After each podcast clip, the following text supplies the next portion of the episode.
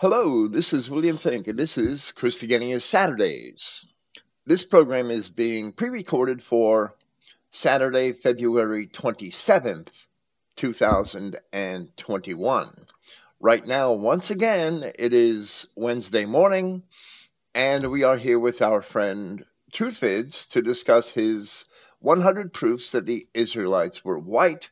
This is part 29 of this series where once again we continue our discussion of particular passages in Paul's epistles where certain terms are either mistranslated or misunderstood, and those mistranslations or misunderstandings adversely affect the interpretation of scriptures throughout the entire New Testament due to the nature and purpose of Paul's writings, there are many more of these than there are in all of the other New Testament scriptures. I believe this may be the third presentation on Paul's epistles, or maybe the fourth or fifth. I, have lost track. I don't. I don't know about you. Good morning, Truthvids. How are you doing? Yeah. Hey, Bill. Thanks me. Uh, all good. So um, yeah, we're on to Ephesians, and a lot of this epistle is to do with uh, predestination, and um, modern Christians they had it slightly distorted. They imagined it was people that Yahweh had predestined to choose Christianity, and that you know it's all about choosing uh, Christ, and that you know that's what it was. But in reality, it was the genetic descendants from Abraham who would, um, you know, be born and live amongst those generations. You know, there's a lot of generations, many centuries, and they would be Christian, not not because they they chose to be Christian, but because they would be born within that timeline and would be descended from Abraham and, and you know, when uh, Yahweh Christ created the world, he, he already knew it, right? He even knew he was the lamb slain before the world. So, so that's what it means essentially by predestination, right, Bill? Well, well, absolutely. It, it's predestined because he chose his people Israel back there in the Old Testament and predestined them and them alone. And, and that's explicitly stated in so many of the prophecies. But this to me, and, and there's a lot of ways to demonstrate this in in scripture when you compare the scripture to the doctrines of churches, these denominational churches, and especially the Roman Catholic Church. During the Reformation, there were these debates between um, people who supported Calvin and people who supported Arminius. I don't know if Calvin and, and Arminius ever debated one another in person. What they had was um, competing theologies. And in Calvinism, they believe in predestination, but along the lines that you explained, that certain people in every race and nation are predestined to believe in Jesus.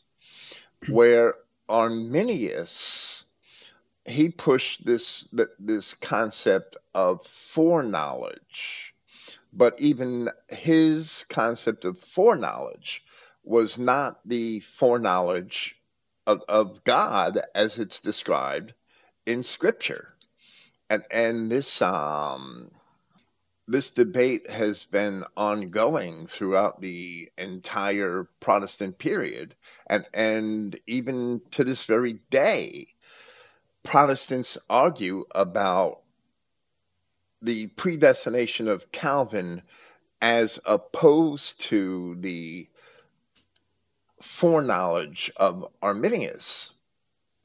So what Paul what what Paul of Tarsus actually taught was predestination and foreknowledge, but not the predestination or foreknowledge of men, but of God. And, and those whom he predestined, those he foreknew. Though, and, and the King James Version uses the word predestinate. And, and we'll actually cite that passage later here this evening. But if if Yahweh God predestined you to be conformed to the image of his son, as Paul said in Romans chapter 8, well, he he had called past tense not whom he calls he called those whom he did predestinate and that's past tense. Them he also called and that's past tense to be conformed to the image of his son and those whom he called those he justified and that's past tense. And he foreknew. It, it's both are, are necessary in order to be one of the people that fit into this description so it's not only those whom he had for predestinated, for whom he did foreknow, he also did predestinate. And that's a past tense. So he it this isn't future tense verbs where when you were born 2000 years later you could say, "Oh, I'm one of the predestinated because I believe in Jesus." That's not what's going on here. These verbs are already past tense verbs indicating that Yahweh God had predestinated and foreknew these people in the past. And that can only be spoken of the children of Israel. That can't describe anybody else, as we will demonstrate. In, in this epistle to the Ephesians, we're actually going to go back and discuss that passage of Romans. Because as as you mentioned ephesians is about predestination. That that's also a significant theme in this epistle. And um, what, what, everything you said is in perfect contrast to what christ said to the other people i never knew you right? Well, well right get away from me. I never knew you. That there are um and and that's a very good point. The in, in the gospel, Christ describes people who had done things in his name, um, cast out demons in his name, and and even did certain miracles in his name. And he says, Get away from me, ye workers of iniquity. I never knew you. So if he didn't know them ahead of time, why would that be? And and the only way, and and okay, many will say to me in that day, Lord, Lord, have we not prophesied in thy name? And in thy name cast out devils, and in thy name done many wonderful works. So those people believe. How could you say those people don't believe? And he didn't reject them on the basis of disbelief, he rejects them on the basis of not having known them. And then will I profess to them, I never knew you. Depart from me, ye that work iniquity. Why would they be working iniquity? Yahweh said in Amos that to the children of Israel that you are the only family I have known in all the earth, period. To know someone, of, of course, God knows everybody on the planet, but to know someone in that sense is to um, accept them as familiars and to acknowledge them.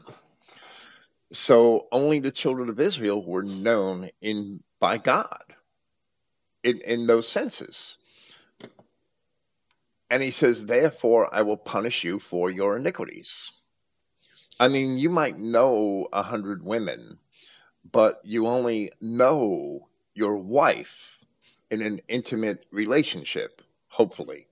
So, so those other 99 women, you, you could say to your wife, You're the only woman I know. And, and you're not lying, even though you know the names and faces of 99 other women. So, so that word know is, is, that's the sense of that word know as it appears in Amos chapter 3. So here where Christ says to these men, I never knew you, he must be referring to that sort of relationship that they are not of the children of Israel and they're demanded to depart from him.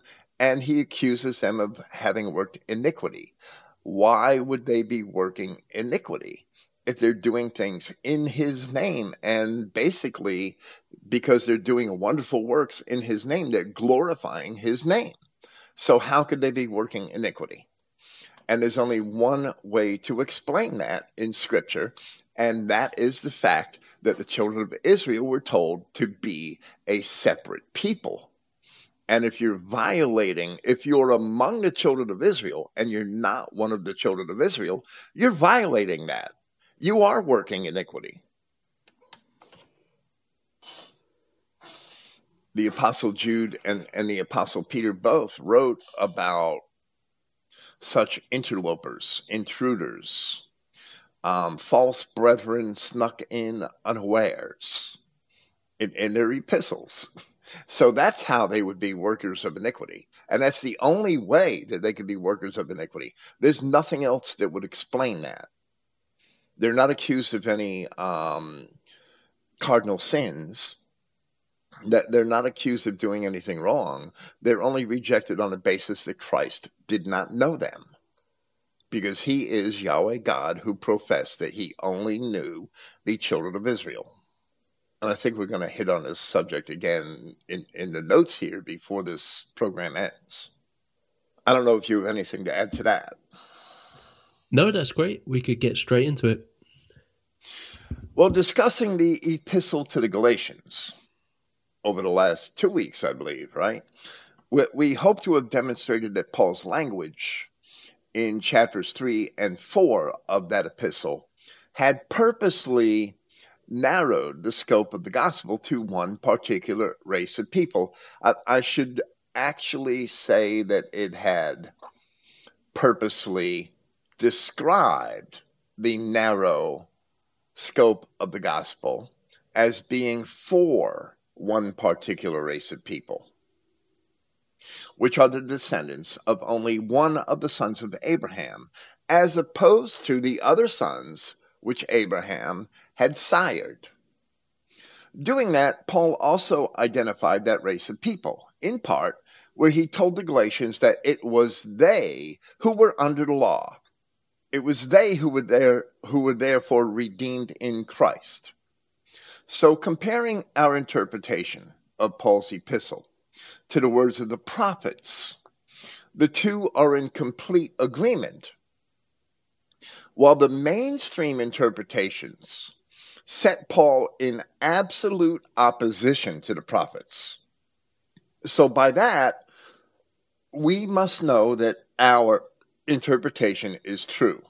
And, and if, if our interpretation of Paul's epistles agrees with everything which is written in Isaiah, Jeremiah, Hosea, Daniel, the other prophets, then we know that we're on the right path because Christ came to uphold the prophets, not to destroy them. So now we shall move on to Paul's other other epistles, beginning with the epistle to the Ephesians. I really thought preparing this that we would go beyond Ephesians, but it's just not going to happen. Not today. I mean, I pray it happens in our next presentation, but not today. So we're going to start with Ephesians chapter 1 verse 5. Actually, verses 4 through 7 I'm going to read from the King James Version, according as he has chosen us in him before the foundation of the world, that we should be holy and without blame before him in love. Having predestinated us, I didn't realize it was coming so quick when we discussed it in, in our um, banter before we got started a few minutes ago, right? having predestinated us unto the adoption of children by and Yahshua Christ to himself, according to the good pleasure of his will, to the praise of the glory of his grace, wherein he has made us accepted in the beloved, in whom we have redemption through his blood, the forgiveness of sins, according to the riches of his grace. And we're going to. There's other things we could discuss here, like the forgiveness of sins had to be related to the law, because sin is transgression of the law, and where there is no law, as Paul of, as Paul of Tarsus explained in Romans chapter five, there that there may be sin in the world, but where there is no law, sin is not imputed. And when sin is not imputed, then sin doesn't have to be forgiven. How does sins not imputed have to be forgiven? sins not imputed are merely overlooked because there is no law. It, if um, okay, if there's no law, we were just talking about traveling and and speeding a few minutes ago before this recording started, um, because I'm be, going to be traveling next week. So we're talking about traveling and, and speeding and things like that. So so if there's no law in my state against speeding with an automobile and you are doing 100 miles an hour down a road to get home.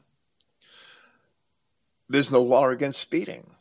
There may be laws in other states against speeding, but not our state. And, and I'm using this as, as a hypothetical situation. But how can I, even though you were speeding according to the common perception of, of how fast one should be going in order to travel safely. And that's subjective, right? But even though you may have been speeding, does that mean that I should hold a grudge against you if there's no law against speeding, or that I should have a cause against you, or an accusation against you if there's no law against speeding? Well, of course not. So, where there is no law, as Paul explained, sin is not imputed because there is no law. So, these other races of people were never given the law. So, sin is not imputed. They don't have any need for forgiveness. They might die in their sins, but they don't have a need for forgiveness. Where's the need for forgiveness if they were never given the law? It doesn't exist. So the, these all, these little things which Paul says, which just sound nice to most Christians, most Christians don't consider what the Scripture is saying. They just sort of go along with the general flow of, of church teachings and, and don't realize that these things only apply to the children of Israel who have the law. I, I, it, it's all about context. That's the scriptural context. That's an aspect that cannot properly be neglected. The word proorizo, that's a compound word. It proorizo. I'm, I'm going to um, I'm, I'm going to look at this a, a little more closely that this is a, a another digression. Proorizo means to determine beforehand or preordain. But that word orizo, it, it has to do with actually marking off something and and setting it aside. And I believe that you would use that term in relation to land boundaries and, and things like that. So I'm going to look that up real quick. I'm sorry. I didn't think to do this when when, when I um but when I had prepared my notes, but I should. The the word proorizo is a compound word, and of course pro means before to do something ahead of time to be before something or towards or to. So, orizo in Liddell and Scott in their definition is to divide or separate from as a boundary. So, this means, this word predestinate means that ahead of time, before time, you were separated and divided as a boundary. When did that happen? That happened when Yahweh God told the children of Israel that they would be a separate people and it, they would be peculiar to him and distinct from all the other people of the earth. That is the only thing that this word could possibly refer to because it's not simply orizo that you're separated, it's pro orizo that you are receiving the gospel of Christ because you were separated beforehand. And that's translated as predestinate. But predestinate doesn't tell the whole story it should perhaps be translated as pre separated, because that's what orizo means pre separated. So, who was pre separated? And, and, and that would mean separated before Christ, separated before the, the crucifixion. To be pre separated by God. Wow. And that only describes the children of Israel. Nobody else could ever claim that that describes them.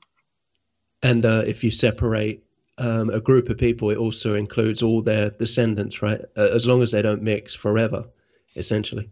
Well, right, and and that began with Isaac when Abraham put him on the altar and dedicated him to God. Isaac's seed became distinct from all other people on the earth. And that includes Jacob and Esau, but that's for two different reasons, as we learn in, in, in throughout the prophets and in Romans, that the Edomites are vessels of destruction because Esau mixed. As Paul said, he was a profane person and a fornicator. So his descendants are excluded for that reason. They're bastards. As Paul also stated in, in plain language that's not so plain in the King James Version or in the church interpretations, but it's in plain language in Hebrews chapter 12. The reason why Esau couldn't find repentance. It wasn't because he, he wasn't repentant, it was because he was a pro, he, he, he was a fornicator. He, he never had legitimate sons. So this pro-orizo really means pre-separated because orizo means to separate or, or to mark something off and and I, I believe it's related to the to the word oros which is a mountain or perhaps a district I actually forgot or maybe it's both I, I don't quite remember my entire Greek vocabulary but orizo means to separate something. And pro orizo must mean to pre separate something. That is the meaning of that word predestinate, or the Greek original term that was translated as predestinate. Because predestinate to us, um, I think that we see that word in a whole different manner than we would see pre separated predestinate is perhaps more ethereal. I don't know how you see the the meaning of that word. Yeah, exactly. I, I get what you mean. More like an individual basis rather than uh, the entire race was separated. Well, well, yeah, that's absolutely true. That that's absolutely true. But I think that predestinate or, or predestined it it has a um, a more subjective meaning.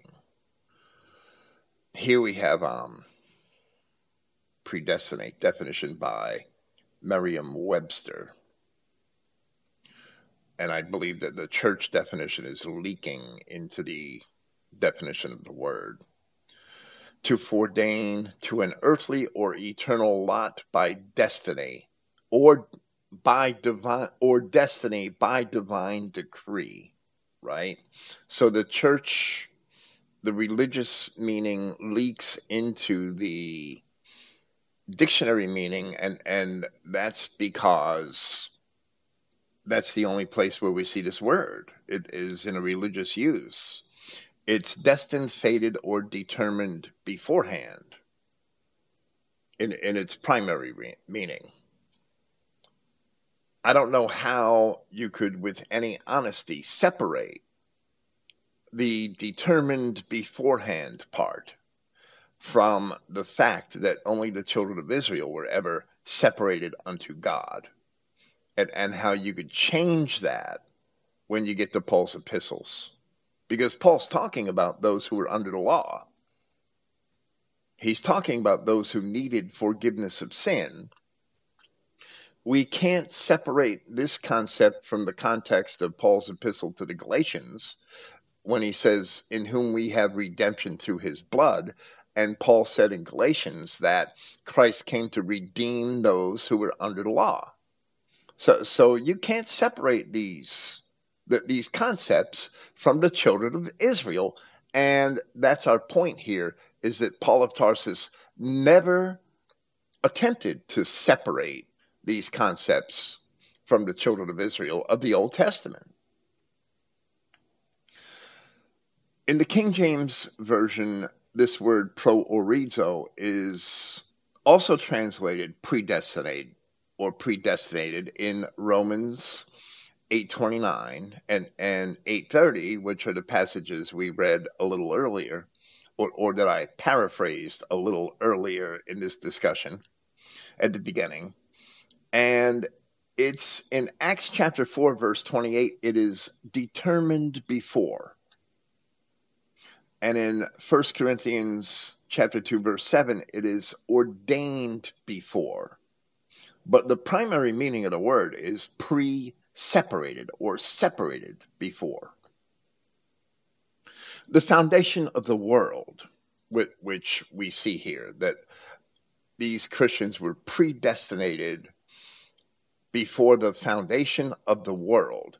That that word world is society and, and that's the story of the Bible. That these people, the, the foundation of the world, is seen in the story of the Bible. While there was a race of men which were created, the Adamic race, there were no men chosen for any particular purpose until Abraham. And we may read in Deuteronomy chapter 4 where Moses, speaking of Yahweh God, said to the children of Israel, And because he loved thy fathers, therefore he chose their seed after them, and brought thee out of his sight with his mighty power out of Egypt. That's when the Israelites were predestinated for that reason before the foundation of the world. So even after the Assyrian deportations of the Israelites, we read in Isaiah chapter 41, and, and Isaiah chapter 41 is is it's always um, these last 25 chapters of Isaiah are seen by many scholars and academics, theologians, as a separate book of Isaiah. And often they claim that it was written by a different Isaiah later on, and that's not true. Isaiah had um, two purposes for writing. The first 40 chapters are mostly to do with the children of Israel as they are being deported out of the land, as they're being taken away by the Assyrians into captivity. And then the last 26 chapters of Isaiah have to do with the ch- the same children of Israel, but they are already in captivity. So they're being addressed from a different context than the first 40 chapters. And that's the reason for the two different um, attitudes expressed, the two different perspectives which are expressed in those two parts of Isaiah, the first 40 chapters and, and the last 26. And then in Isaiah chapter 41, we read from verse 8 But thou, Israel, art my servant, Jacob, whom I have chosen, the seed of Abraham, my friend. This is after the deportations and captivities of most of Israel. Of course, the people and the inhabitants of Jerusalem are still there when Isaiah is writing this. But all the other Israelites and even most of Judah was taken away with them into Assyrian captivity. So, in verse 9, Thou whom I have taken from the ends of the earth, and called thee from the chief men thereof, and said unto thee, Thou art my servant, I have chosen thee, and not cast thee away, not cast thee away, even though now they are being pushed to the ends of the earth in, in their captivity. He has not cast them away, and he has still chosen them. Fear not, for I am with thee. Be not dismayed, for I am thy God. I will strengthen thee. I will help thee. Yeah, I will uphold thee with the right hand of my righteousness. And this is addressed to Israelites who are already in captivity. Some of them for as now, now if Isaiah, I believe Isaiah wrote these chapters after the deportations of most of Judah, the 46 fenced cities of Judah, and the siege of Jerusalem, which failed, which they were not able to take.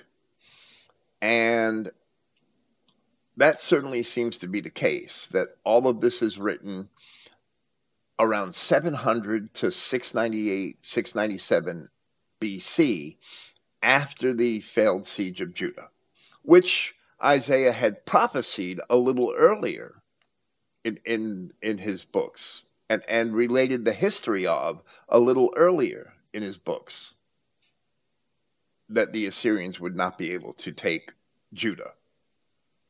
So Isaiah is still alive and after most of Israel is long in, into Assyrian captivity, he's writing these passages, and Yahweh, he's stating explicitly eh, throughout these 26 chapters that Yahweh God has still chosen and, and called and has promised to preserve and has promised to regather and, and have returned to him these people that were taken off into captivity.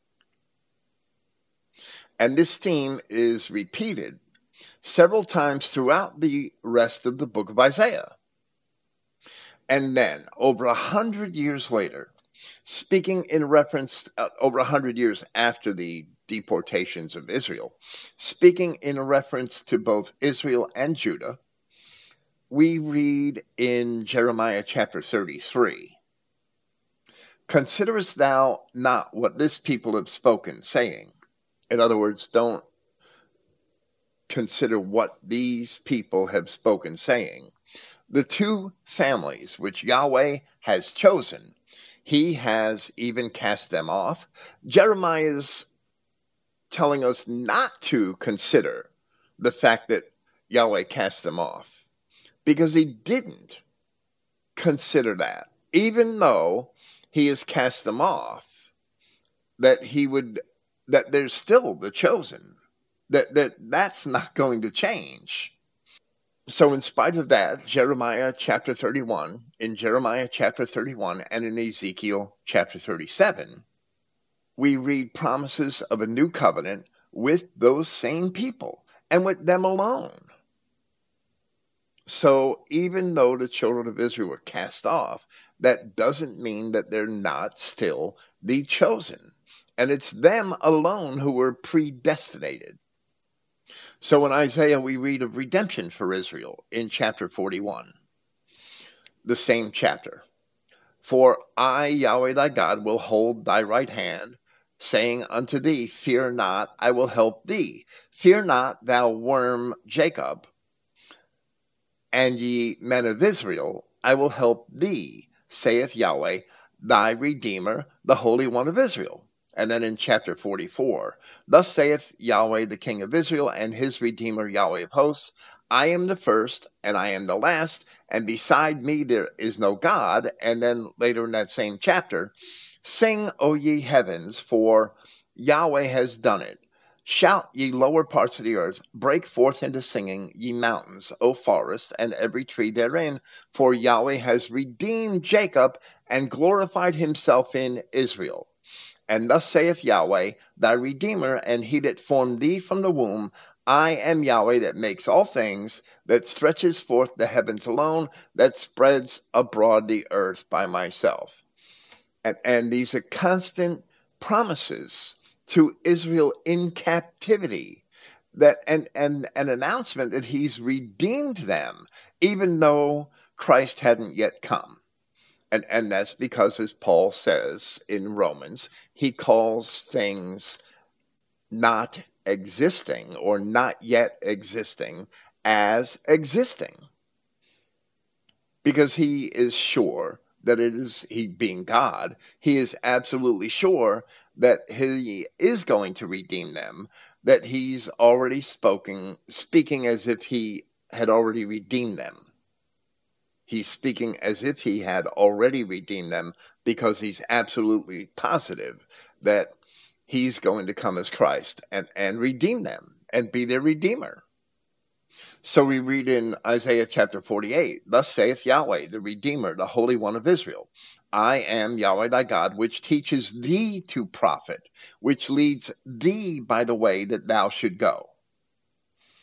So these prophetic references to the children of Israel are just as valid as the messianic prophecies which are found throughout these same scriptures.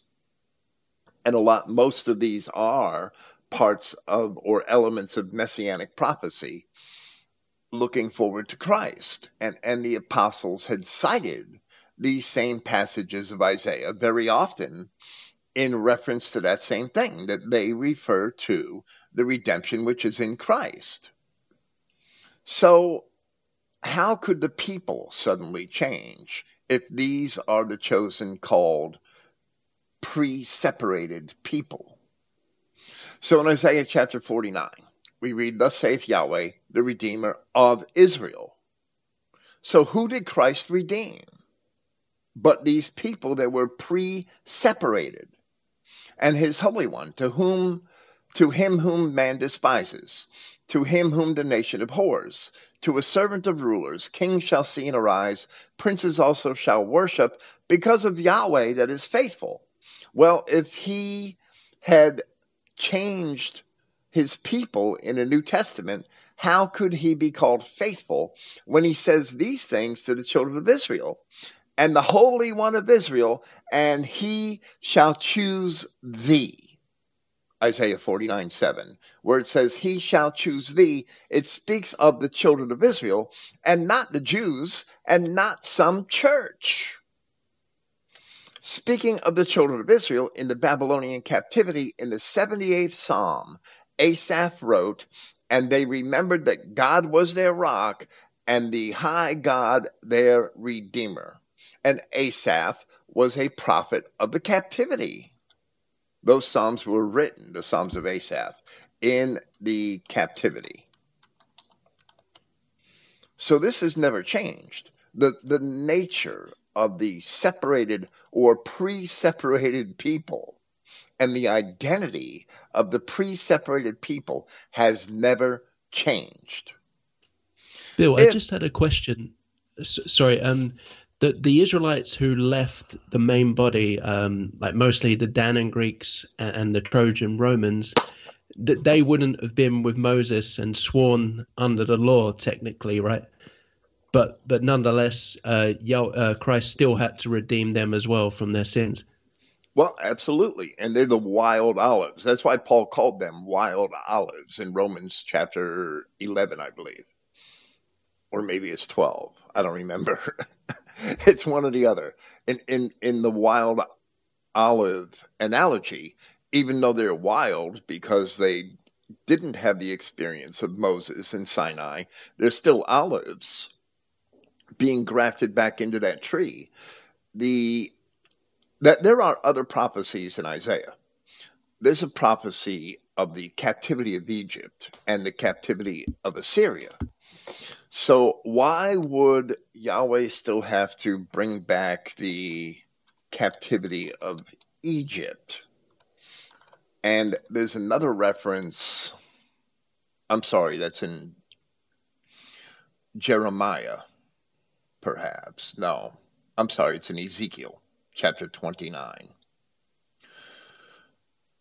I thought it was in Isaiah. Ezekiel chapter 29. Yet thus saith Yahweh God, at the end of forty years will I gather the Egyptians from the people whither they were scattered, and I will bring again the captivity of Egypt, and I will cause them to return unto the land of Pathros into the land of their habitation. What does he mean by that? There is um the Egyptians and there is the captivity of Egypt. And I would say that they are two different things. They're not the same. In and, and I'm going to look for this passage. Okay. And this is probably even more relevant. Isaiah 11:16. And there shall be a highway for the remnant of his people, which shall be left from Assyria, like as it was to Israel in the day that the he came up out of the land of Egypt. So that's a reference to the Exodus. And then we see in Isaiah chapter 19, in that day there shall be a highway out of Egypt to Assyria and the Assyrian shall come into Egypt, and the Egyptian into Assyria. The Egyptians shall, serve with the Assyrians. In that day shall Israel be the third with Egypt and with Assyria, even a blessing in the midst of the land. Whom Yahweh of hosts shall bless, saying, Blessed be Egypt my people, and Assyria the work of my hands, and Israel mine inheritance. Now, should we take Egypt and Assyria there literally? Because Yahweh said that I will make a full end of all the nations where I have scattered thee. And he said that twice in Jeremiah.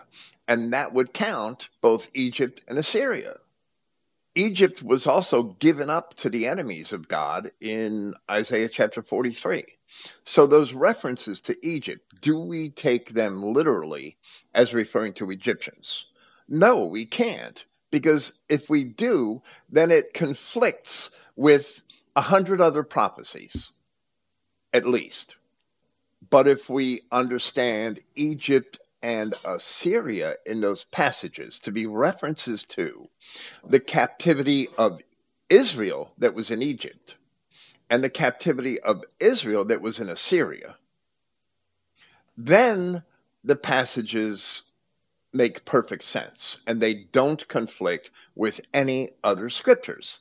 A highway out of out of Egypt and to Assyria means that there will that there will be a way to God for the people that were in the Egyptian captivity but who didn't necessarily go with Moses into Sinai. And the people that were, were taken in the Assyrian captivity. It's referring to the captivities, which were Israelites in captivity in Egypt and in Assyria. And they will be one again with Israel. That's what it's meaning. I hope that makes sense. yeah, sense. and uh, if you said to a man um, who had a hundred uh, generations of descendants, go fetch every descendant, it would be impossible, right? But but for God, it's not. With, with His gospel, He was able to do it, right? Well, well, right. Through the gospel, He was able to return His people to Him. Also, Bill, do you think those um, two captivities we went through were kind of preparation and warming up for the one we're going through now, in a way? Well, well, I, I don't. I don't really see it that way because we, most of our people, do not have it in their collective memory that they were ever captive. Yeah, true. In, in hindsight, we will know that we were captives. But yeah. that time for hindsight, I don't think that comes until the return of Christ. and I believe there were actually scriptures that allude to that but it would probably take me too long to find them. I'd have to sit and think about how they're worded. That we would remember the captivity or something similar to that. If, according to the words of Paul, those who were redeemed by the cross of Christ were preordained or determined before, then when was that determination made? If it was made in a manner which differs from the words of these prophets. So, who is preordained? And how do we determine who is preordained? Just because they claim to believe in Jesus? Or were they preordained or pre separated in the words of the Old Testament prophets? There is absolutely no scripture supporting the preordination of anyone for the purposes of redemption or salvation outside of the children of Israel. The truth is that the only people who, re- who were redeemed were those who were under the law in the first place, as Paul described in Galatians, and they were predestinated before the foundation of the world.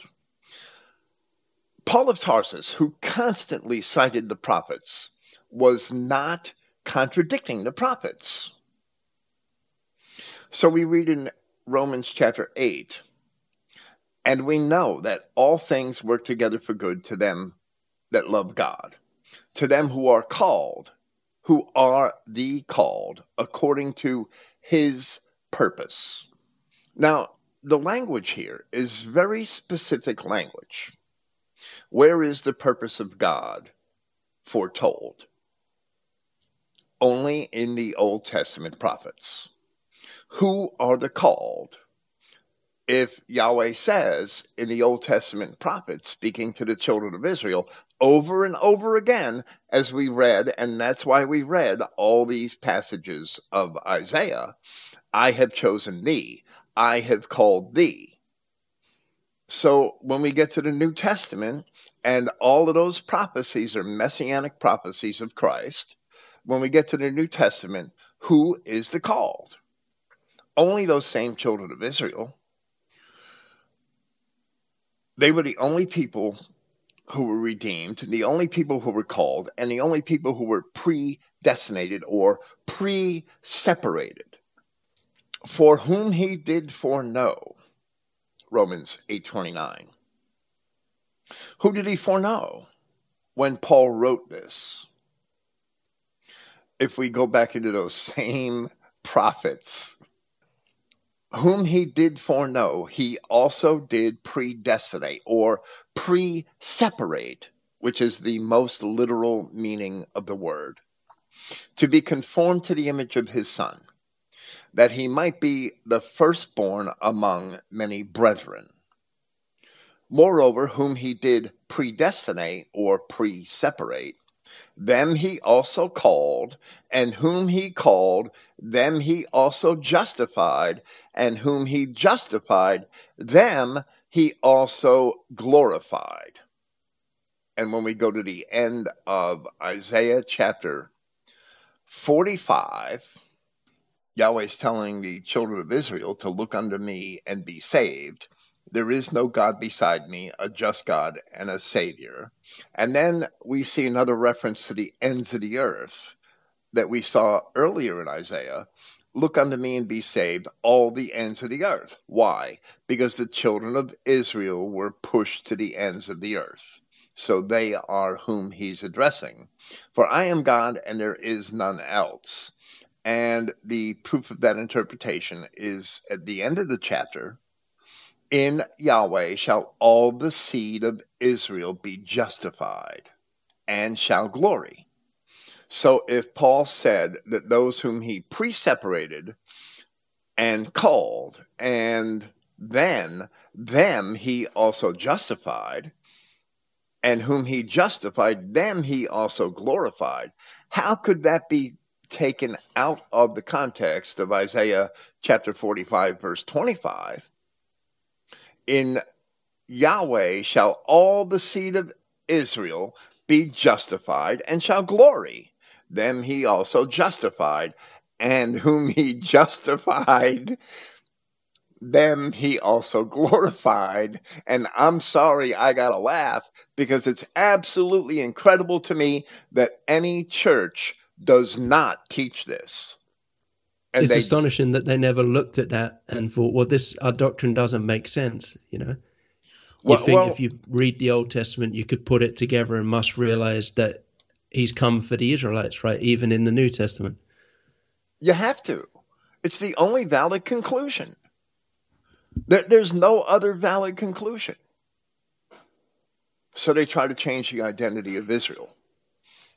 But the Bible says that it, it it's in Isaac's seed, not in Christ, which is what which the church tries to tell us is the seed, but it's in Isaac that Abraham's seed would be called. So who are called? And that's right in Paul, in Paul of Tarsus, in Romans chapter 9, as well as in Genesis. And Paul wasn't taking it out of the context of the promises, he was putting it into the context of the promises.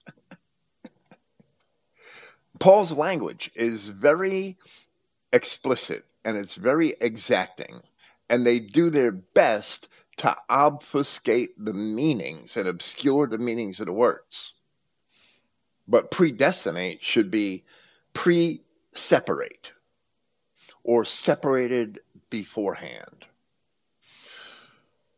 So, in that passage in Romans, Paul illustrates three criteria one must meet in order to be justified and glorified by God.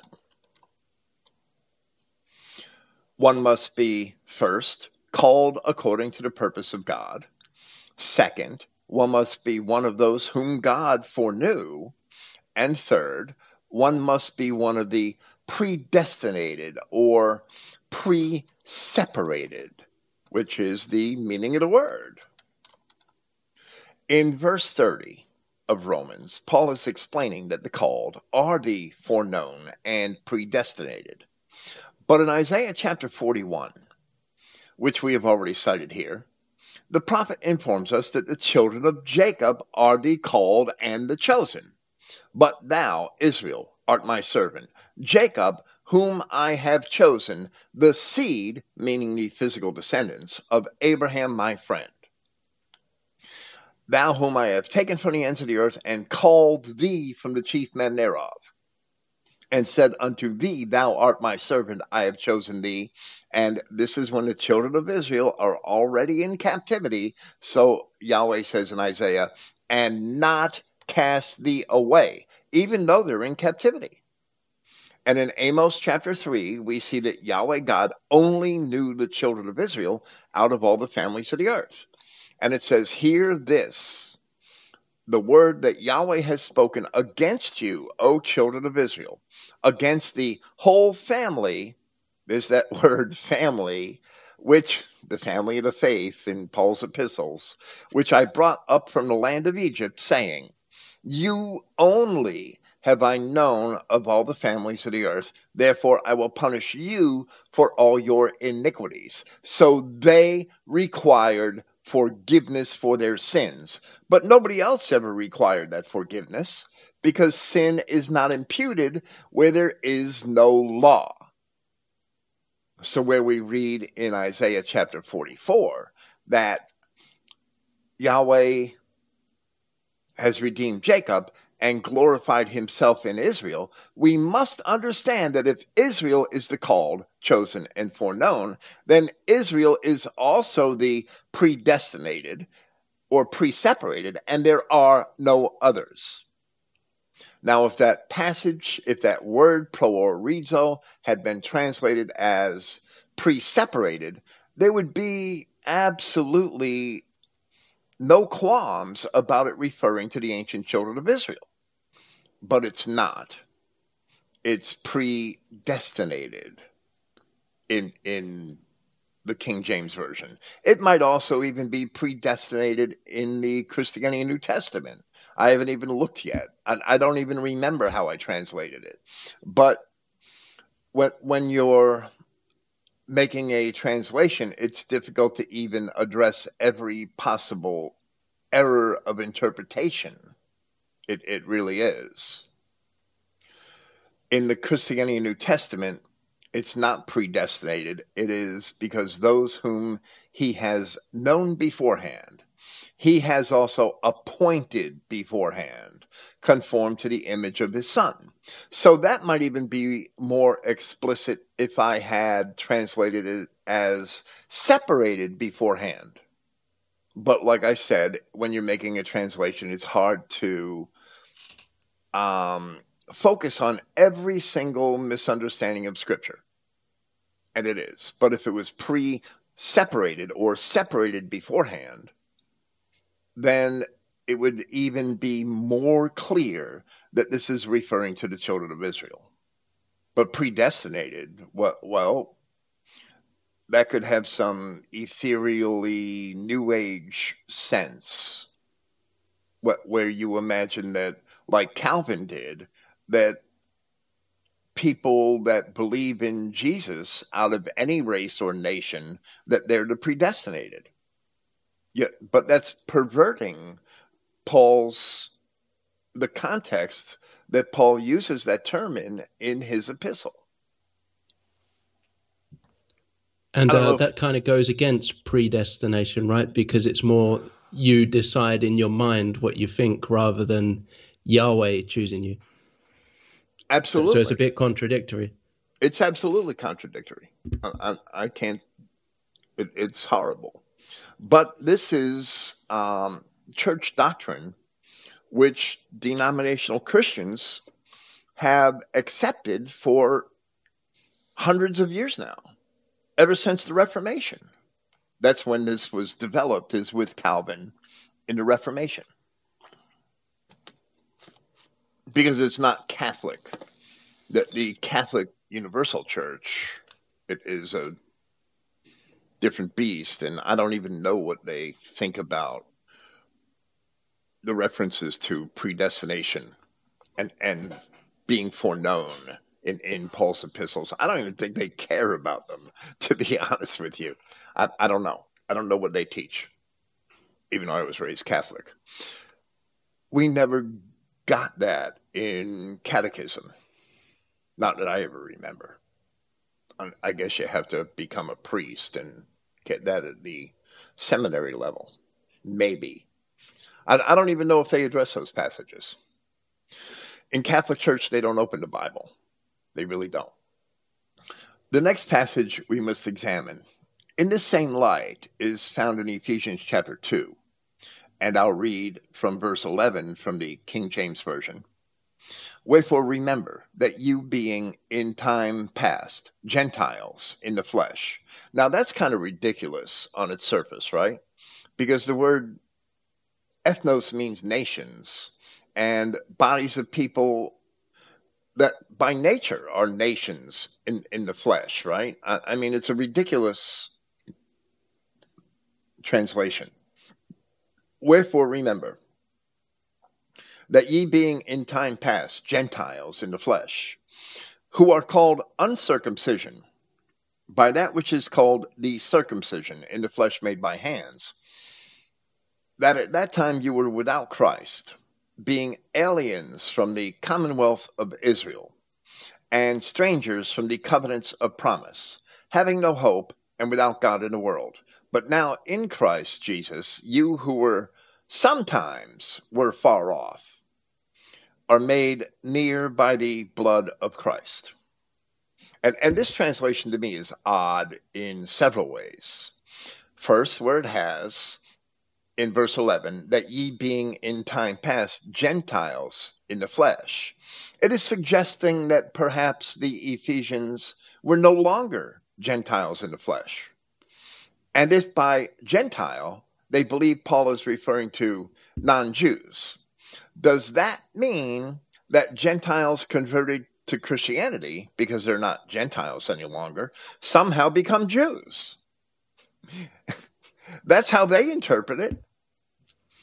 And if so, then how could there be people who are not Christians that are called Jews? So, so my point is that the King James Version translation always causes confusion. Yeah, did they become Gentiles then? right. It's weird. It, it is weird. It makes no sense. But notice that in that clause, the King James Version added a word which is not in the original, which is being. They had to add that being in, in order to have their interpretation make literal sense. But furthermore, the word aliens in verse 12, being aliens from the Commonwealth of Israel, that word is actually a verb. Aliens in verse 12 is a noun in English. Aliens is a noun. But the Greek word from which it was translated, apolotrio, is a verb which means to estrange or to alienate. It's not a noun. So, in that same passage in the Christogenea New Testament, it reads, On which account you must remember, this is verse 11, on which account you must remember that you, at, that at one time you, the nations in the flesh, which are the so called uncircumcised by the so called circumcised made by hand in the flesh. You, the nations in the flesh.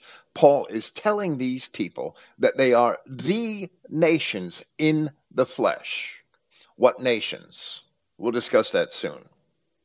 Verse 12. Because you had at that time been apart from Christ, having been alienated from the civic life of Israel. That's the proper way that that verb should be translated in the form in which it's in. Past tense, having been alienated. That would be past tense and passive.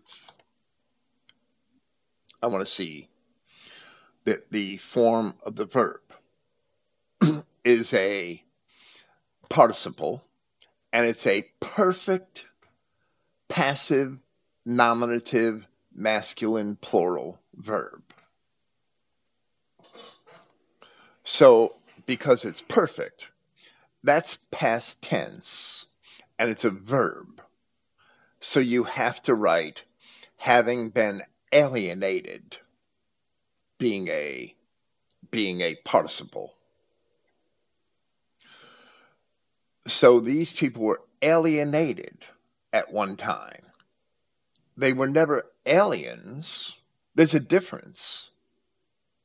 If you um, I, I don't know, you're in your, your, your job, your workplace, and you have two friends, and one of them's a Negro, and the other one used to be your friend, but you had a falling out, and he's not your friend any longer.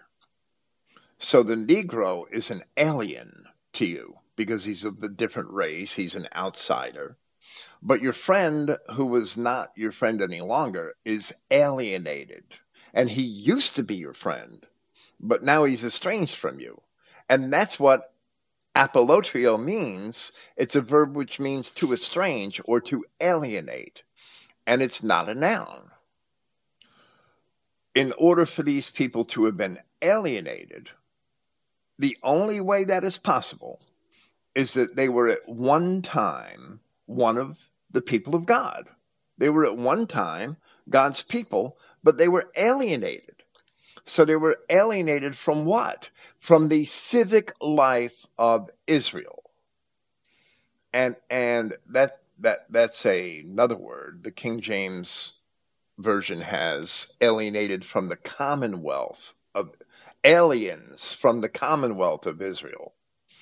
But that word commonwealth is polytuma, and, and it, it's the same word from which we get politics from. And, and it, it's basically defined as the, the administration of civil affairs, a state or commonwealth. Well, the people aren't a state, it's a group of people. The third definition is citizenship, the rights of a citizen. So Paul's speaking to people who at one time were citizens of Israel, but now they're alienated from the citizenship or, or the as the king as the Christogenea New Testament has that the civic life of Israel. So these Ephesians are former Israelites. This word ethnos, of course, does not mean Gentile, it means nation. The Ephesians were among the nations in the flesh, as Paul says here. And as Paul had explained in Romans chapter 4, that the promise of Abraham was to the nations which would come of his seed, thus thy seed shall be. And as Paul described the pagan nations of Europe as Israel according to the flesh in First Corinthians chapter 10, that it was the, the, the people who were, were making sacrifices at the pagan altars of Europe, that they were Israel according to the flesh, as Paul called them, having been descendants of the ancient Israelites. They had been alienated from God. They had been alienated from the civic life of Israel, but now they had an opportunity to be reconciled to God in Christ being alienated from the commonwealth or civic life, as the word it's politeia may be translated. And that's the word, like I said, that we get politics from. We also get other words from politeia, such as police and policy. Being alienated does not mean that they were aliens as compared to Israelites. It means that they used to be Israelites who are now estranged. Only Israelites could be alienated from the civic life of Israel, as Israelites were commanded to be a separate people in the first place. So Paul is telling the Ephesians that they are descendants of the ancient Israelites who were alienated from Israel. Period. And all of this language is twisted and obscured by taking verbs and making them into nouns and and by strange translations adding words and making strange translations like you used to be a nation in the flesh. You used to be a gentile in the flesh. You're not anymore. So what are you a jew? If, if gentile means non-jew as they define it and if you walk up to any denominational Christian that I've ever seen and ask him, what's a Gentile? He's going to say, oh, a person is not a Jew. That's what the average churchgoer would say. So if you're not a Gentile anymore, then you're a Christian, then why aren't you a Jew? Okay. Well, we could probably pick up a lot of silly arguments, but the fact is that the King James translation of the passage that's silly. That's really silly. Yeah, and it immediately leads to the question: Well, what about those people who are born before Christ, who are Gentiles? They're, they're doomed, aren't they? I guess. You know, and there's like loads of arguments where intelligent people can look at it and think, "Well, this doesn't really make sense." They should. But the, the sad fact is that most churchgoers don't question the translations. They take it for granted that the King James Bible is the Word of God, or or whatever their favorite Bible is. It's the Word of God, the way it's translated. So it has to make sense, and and all of the um, conflicts, and, and I don't know, it's some kind of cognitive dissonance that they ignore all the conflicts and and all the um, contradictory conclusions that have to be made when you take it for granted that the King James Bible is the Word of God. Later in the same chapter, at Ephesians chapter 2, verse 19, we see another word, paroikos, which is sojourners, and it's certainly not foreigners, as the King James Version had translated it there. So, in verse 19, the King James Version reads, Now therefore you are no more strangers and foreigners, but fellow citizens with the saints and of the household of God. Now, according to Liddell and Scott, paroikos is an adjective which means dwelling beside or near. So I don't know how that could be translated as foreigner, except from a particular perspective. So they define it where it is used as a substantive, which is a noun, because it's actually an adjective. And very often verbs and adjectives are used by noun as nouns in Greek, but only in particular contexts and particular grammatical constructs. So, where it's a substantive, it is a sojourner or an alien, as they define it, and that for that definition they cite the New Testament. But the corresponding noun, paroikia, is a sojourning in a foreign land, where they also cite the New Testament. But there are other ways to say alien to refer to people of another race. Specifically, there's um, allotrios, which we've seen in, in the Gospel of Luke. And a paroikos can only be an alien if he is engaged in a paroikia, which is a sojourning.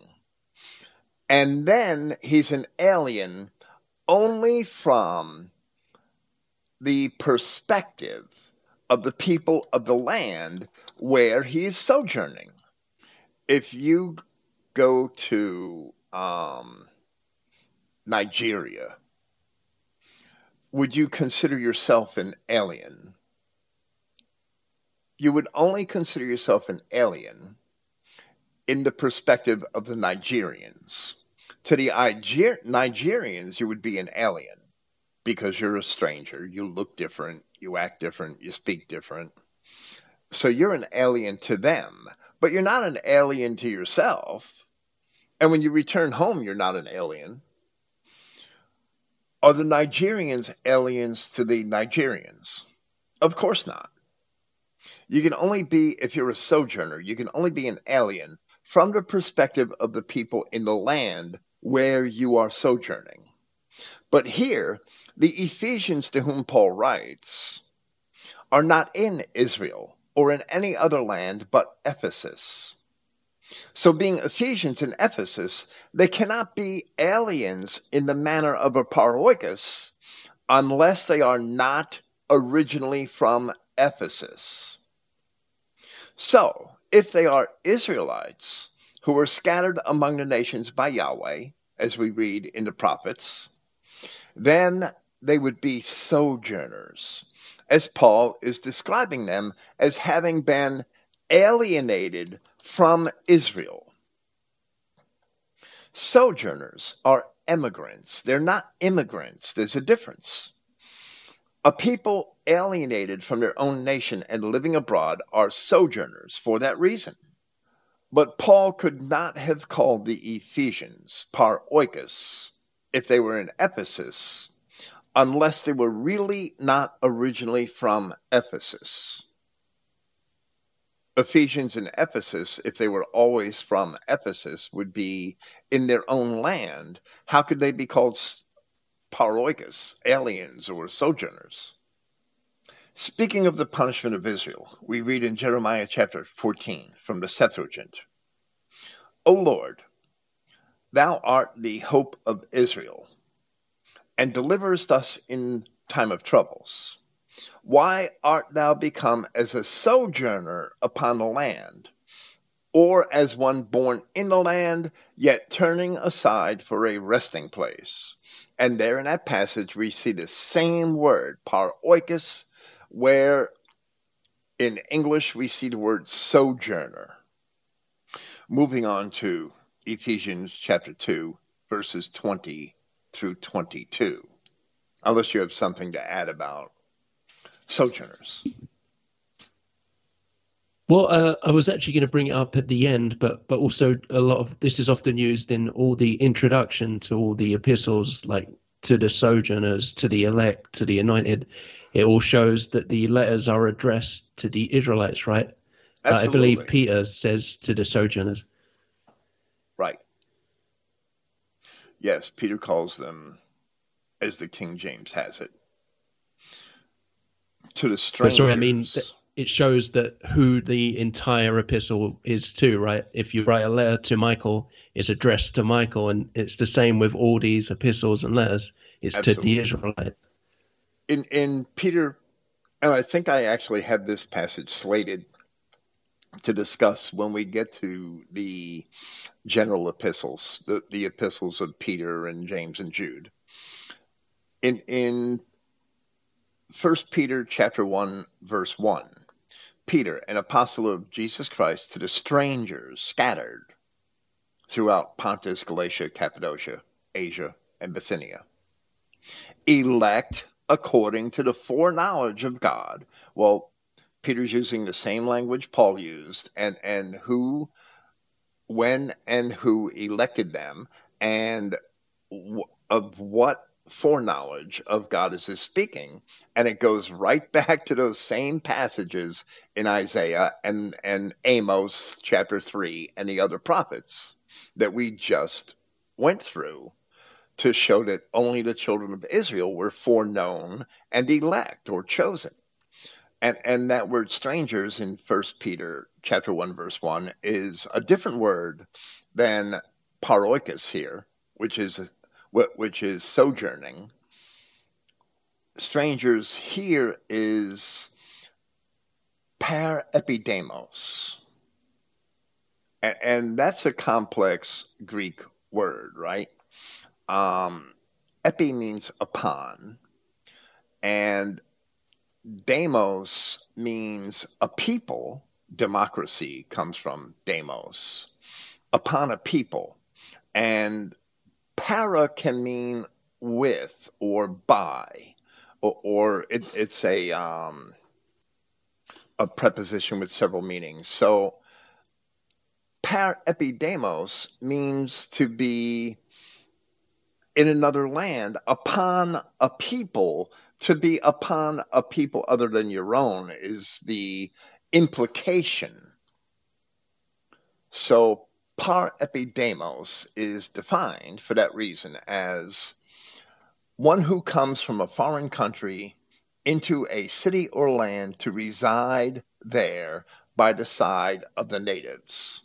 And that's what actually par oikos means to be by a house. The implication that the house is not your own, right? Par oikos it is par oikia it is by a house, to be within proximity of a house. And it's the same preposition, para.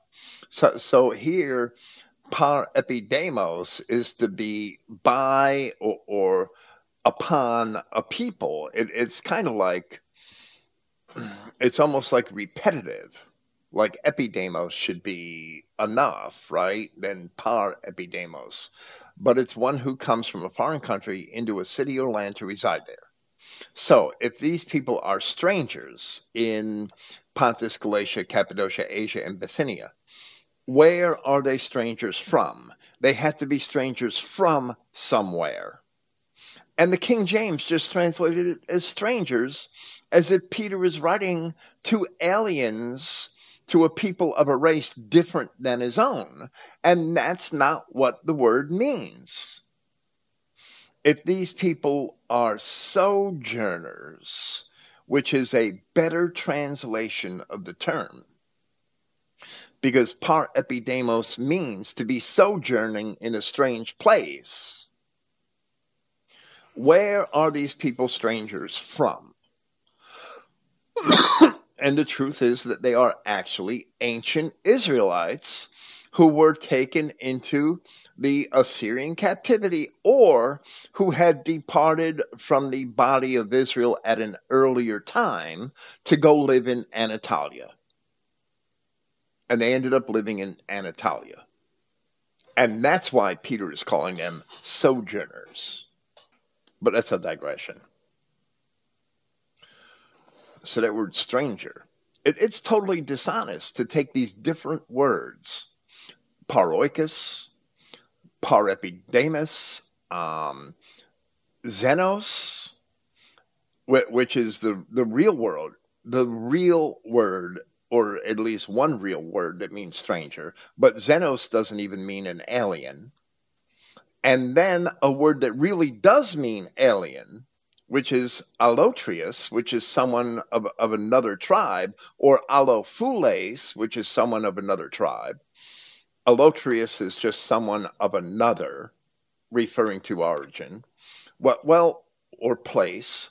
So, so there are words that literally mean stranger, as we see a stranger in English, but there are other words which mean sojourner or, or emigrant, and, and they shouldn't be translated all the same because all of these words have a slightly different connotation and different meaning. So if you're a sojourner, you're an alien in relation to the people where you are at, that strange land that you're that you're traveling in. But you're only an alien in that sense. You're not you you yourself, you could be an alien in in the country that you go to, but you can't be an alien in the country where you are from if that's where you're from. If if that's that nation is your own race. So the King James translations are, are very unfortunate in many aspects. They're not precise at all, when in fact the apostles were using precise language. The King James Version and other modern Bible versions, they obscure the precise meanings which the apostles intended to use. On to Ephesians chapter 2, verses 20 to 22. We cannot neglect to mention, once again, what Paul wrote in the final three verses of Ephesians chapter 2 in regard to the Ephesians. And he said, and are built upon the foundation of the apostles and prophets, Jesus Christ himself being the chief cornerstone in whom all the building, fitly framed together, grows unto a holy temple in the Lord, in whom you are also builded together for a habitation of God through the Spirit. We had just read um, 219. Now, therefore, you are no more strangers and sojourners, as it has to be as it has to be translated. And, and even that word strangers in Ephesians 2:19, which I really didn't address here, that xenos, that word, it does not mean somebody of another tribe, which would be allophules. It doesn't mean somebody that's an outsider or, or simply of another undefined nation or race, which is an allotrios. These words all have specific meanings. This is a xenos in Ephesians 2:19. And in Greek culture, a xenos was someone in your land who was not known to you personally, but who was entitled to the rights, certain rights and privileges, and entitled to your hospitality. Right? So, so an army of samurai come from Japan into Greece.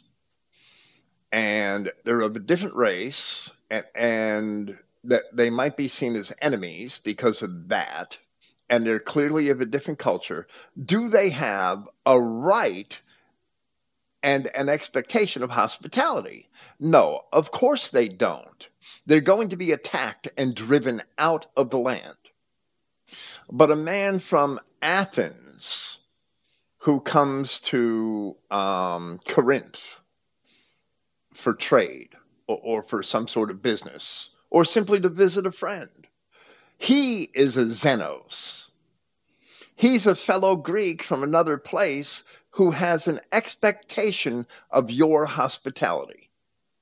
That is the word Xenos. And, and that's, that is a translation of Euripides in the Loeb Classical Library. And, and I have it here. And it was translated by a man named William Kovacs. And I don't even know if he's a Christian or a Jew. I don't know. But Kovacs, because I think that last name can go either way, but Kovacs actually translated the word Xenos throughout his translation of Euripides, and it appears often. He translated it as guest friend because that is what it means guest friend. So that was translated as strangers in Ephesians 2:19, and the word that means sojourners was translated as foreigners. And and that destroys exactly what Paul is saying. It destroys it. It obfuscates and, and obscures the meanings rather than translating those terms precisely. So Galatians 2:20 is the very next verse. And I'm going to read it again because we're commenting on it, and I'm sorry I get off on these digressions. And are built upon the foundation of the apostles and prophets. So they are guest friends and sojourners. And they're no longer guest friends and sojourners. Now they are fellow citizens with the saints and of the household of God, and are built upon the foundation of the apostles and prophets, Jesus Christ himself being the chief cornerstone. Earlier in this chapter, writing in verse 16, where it is evident that Paul is referring to both the Israelites of the captivities, who were the uncircumcised that he mentioned earlier, as well as to the circumcised Israelites of Judea, Paul said in reference to Christ that he might reconcile. And that's the King James Version reconcile. And of course, you can only be reconciled with someone who you were estranged from. But you can't be reconciled with a stranger who you never knew before if you go out and meet some Chinaman and and he does you some favor or something and and he becomes your friend, that's not what we call a reconciliation. But if your brother and you have a falling out and and he becomes estranged from you and then at some point in the future he repents and you forgive him and you become friends again then that's a reconciliation. And there's some terms that the King James Version couldn't help but to translate properly. And usually they get reconcile and reconciliation properly. It's apokatallasso. It, it means reconcile. To reconcile back again.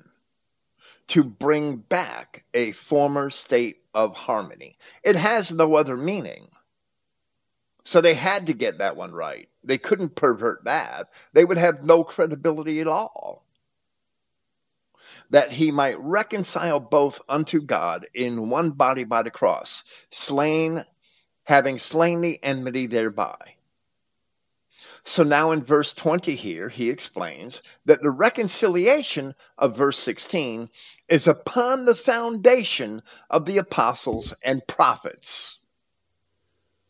So, as we have illustrated here throughout the prophets, and especially in Isaiah, reconciliation was promised to the children of Israel. It wasn't promised to anyone else. Who else could be reconciled if they were never Yahweh's chosen and pre separated and ordained in the first place? Who else could be reconciled if they were never Yahweh's peculiar people in the first place?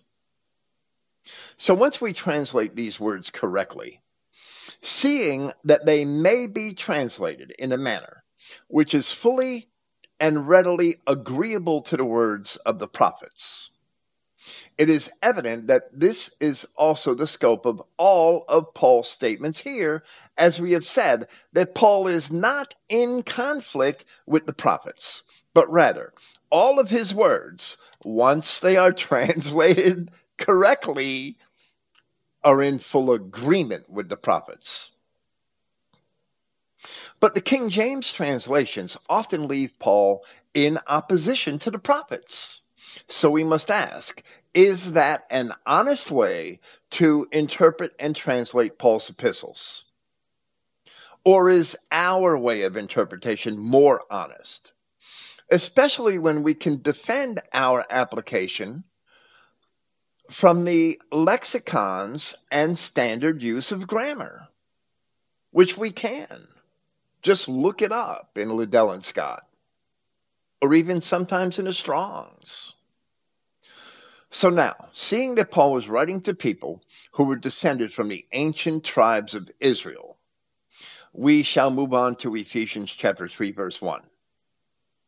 And in order to do that, we have to really read the first nine verses of Ephesians chapter 3. And we'll do so, or at least we will start off with the King James Version. I don't know if you have anything to say before I begin. Yeah, I, I was just going to reiterate what you said that the prophets keep going on about Israel, Israel, Israel, and, and then Paul, um, you know, readdresses that, and suddenly people imagine that it's different people. It, it's just insanity, right?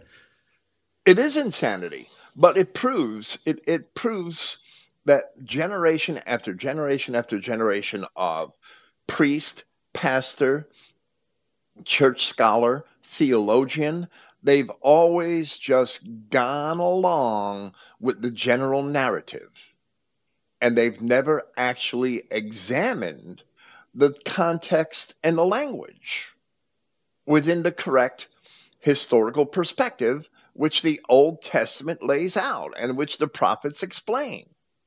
They've never done it. They just take it for granted that what they learn in the se- se- seminary is true, and they run off and teach that because all they really want is a license to make money. That's all they really want. A license to write books and, and make money and preach and make money. That's the, the their real objective. So that certificate they get from a university they go along with every, everything they learn so that they could get that certificate because that certificate is their ticket to a, a, a, nice career as a pastor or a priest or a theologian. That's all they care about.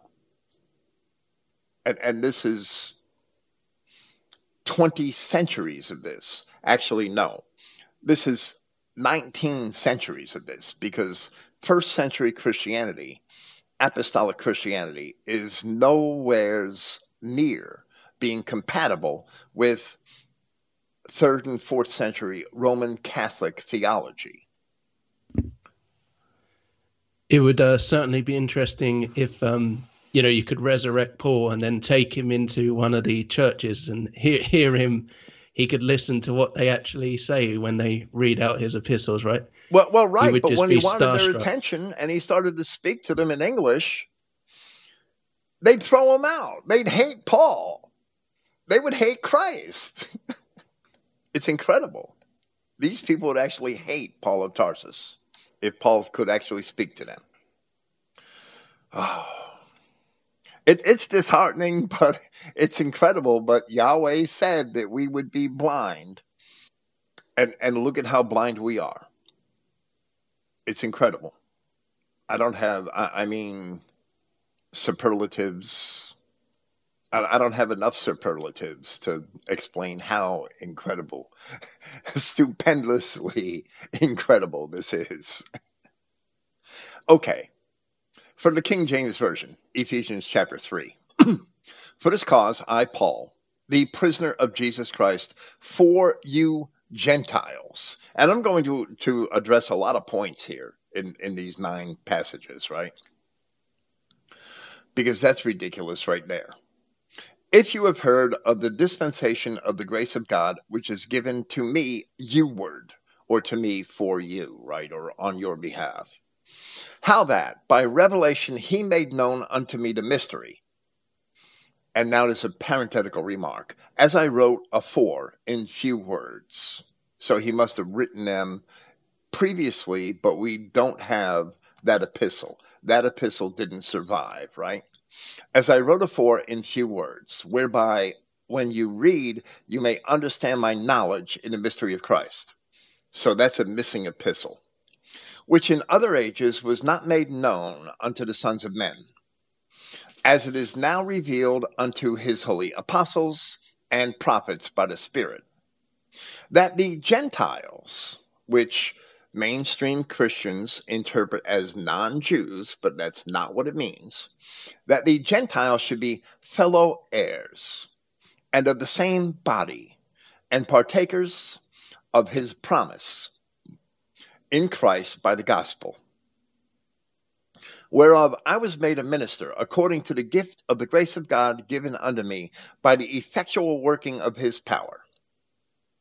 Unto me, who am less than the least of all saints, is this grace given that I should preach among the Gentiles the unsearchable riches of Christ, and to make all men see. And that word men is in italics, it doesn't belong in the text, because the word all, the scope of that word all, should be determined by the context of Paul's epistle and it doesn't necessarily refer to all men as all male hominids on the planet. And to make all see what is the fellowship of the mystery, which from the beginning of the world has been hid in God, who created all things by Jesus Christ. So, the cause of which Paul spoke for this cause is the reconciliation of the nations on the foundation of the apostles and prophets, which is according to the terms outlined in the Gospels and in the books of the prophets, which Paul had just explained in chapter 2 of this epistle. The terms are outlined in the Gospels, the terms are outlined in the books of the prophets. And Paul just explained that in chapter 2. So we can't separate this chapter just because somebody came in 1500 years later and put a chapter division here. Doesn't mean that we can separate these statements from the context of chapter 2. We have to read these statements within the context of chapter 2 for this cause. The language of the King James Version seems to obfuscate that assertion and pervert or at least ignore its meaning. What did Paul mean by the foundation of the fount of the apostles and the prophets? So here I'm going to compare and discuss individual clauses from that translation of those first nine verses of Ephesians chapter 3 with how we have translated the same clauses in the Christogenea New Testament. First in verse 1. Prisoner of, and I'm only selecting the phrases that I am going to discuss rather than the whole verse. so from verse 1 Prisoner of Jesus Christ for you Gentiles. And in the Christogenea New Testament, that is captive of Christ Yahshua on behalf of you of the nations. Now, this was written, this epistle was written as Paul was a prisoner in Rome. which is why he calls himself a prisoner or a captive, as I have it. Why would Paul be a prisoner on behalf of non Israelites when two years after he was arrested, just before he was sent to Rome,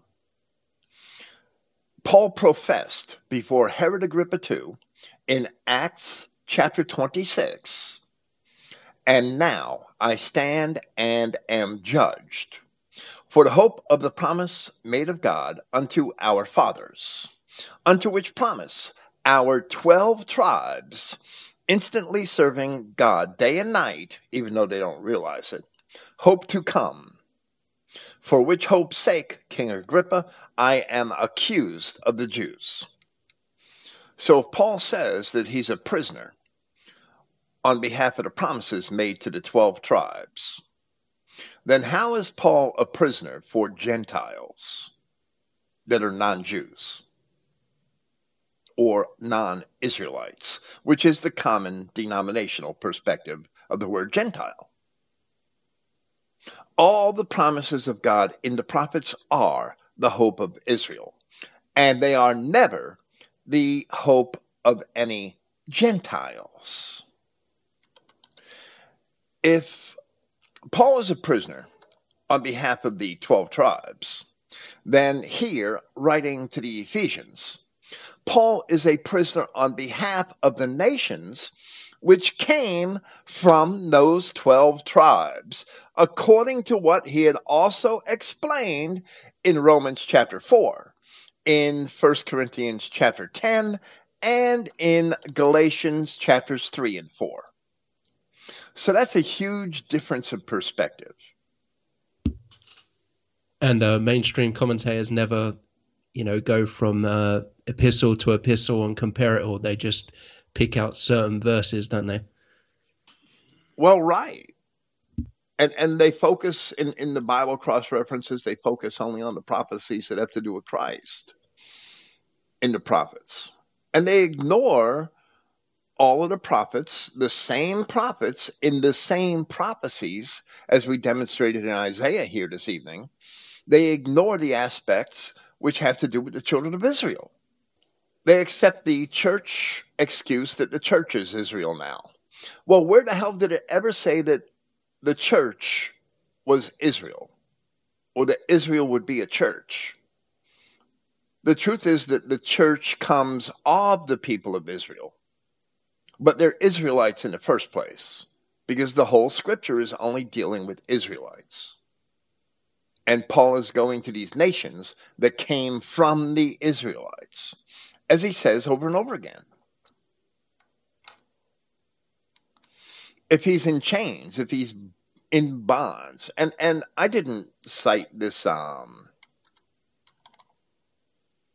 this passage, but maybe I should add it to the notes here, and and that's in Acts chapter twenty eight.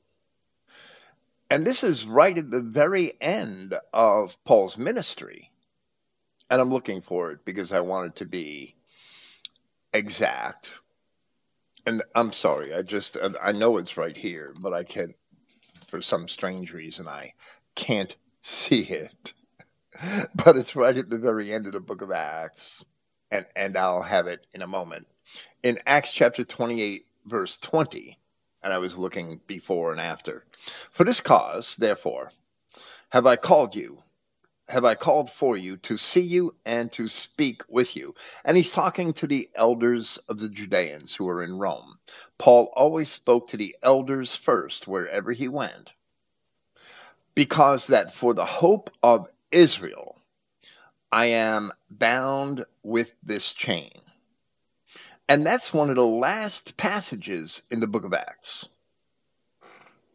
That is at the very close to the end of Paul's life and ministry, just as this epistle to the Ephesians is also written at the end of his ministry.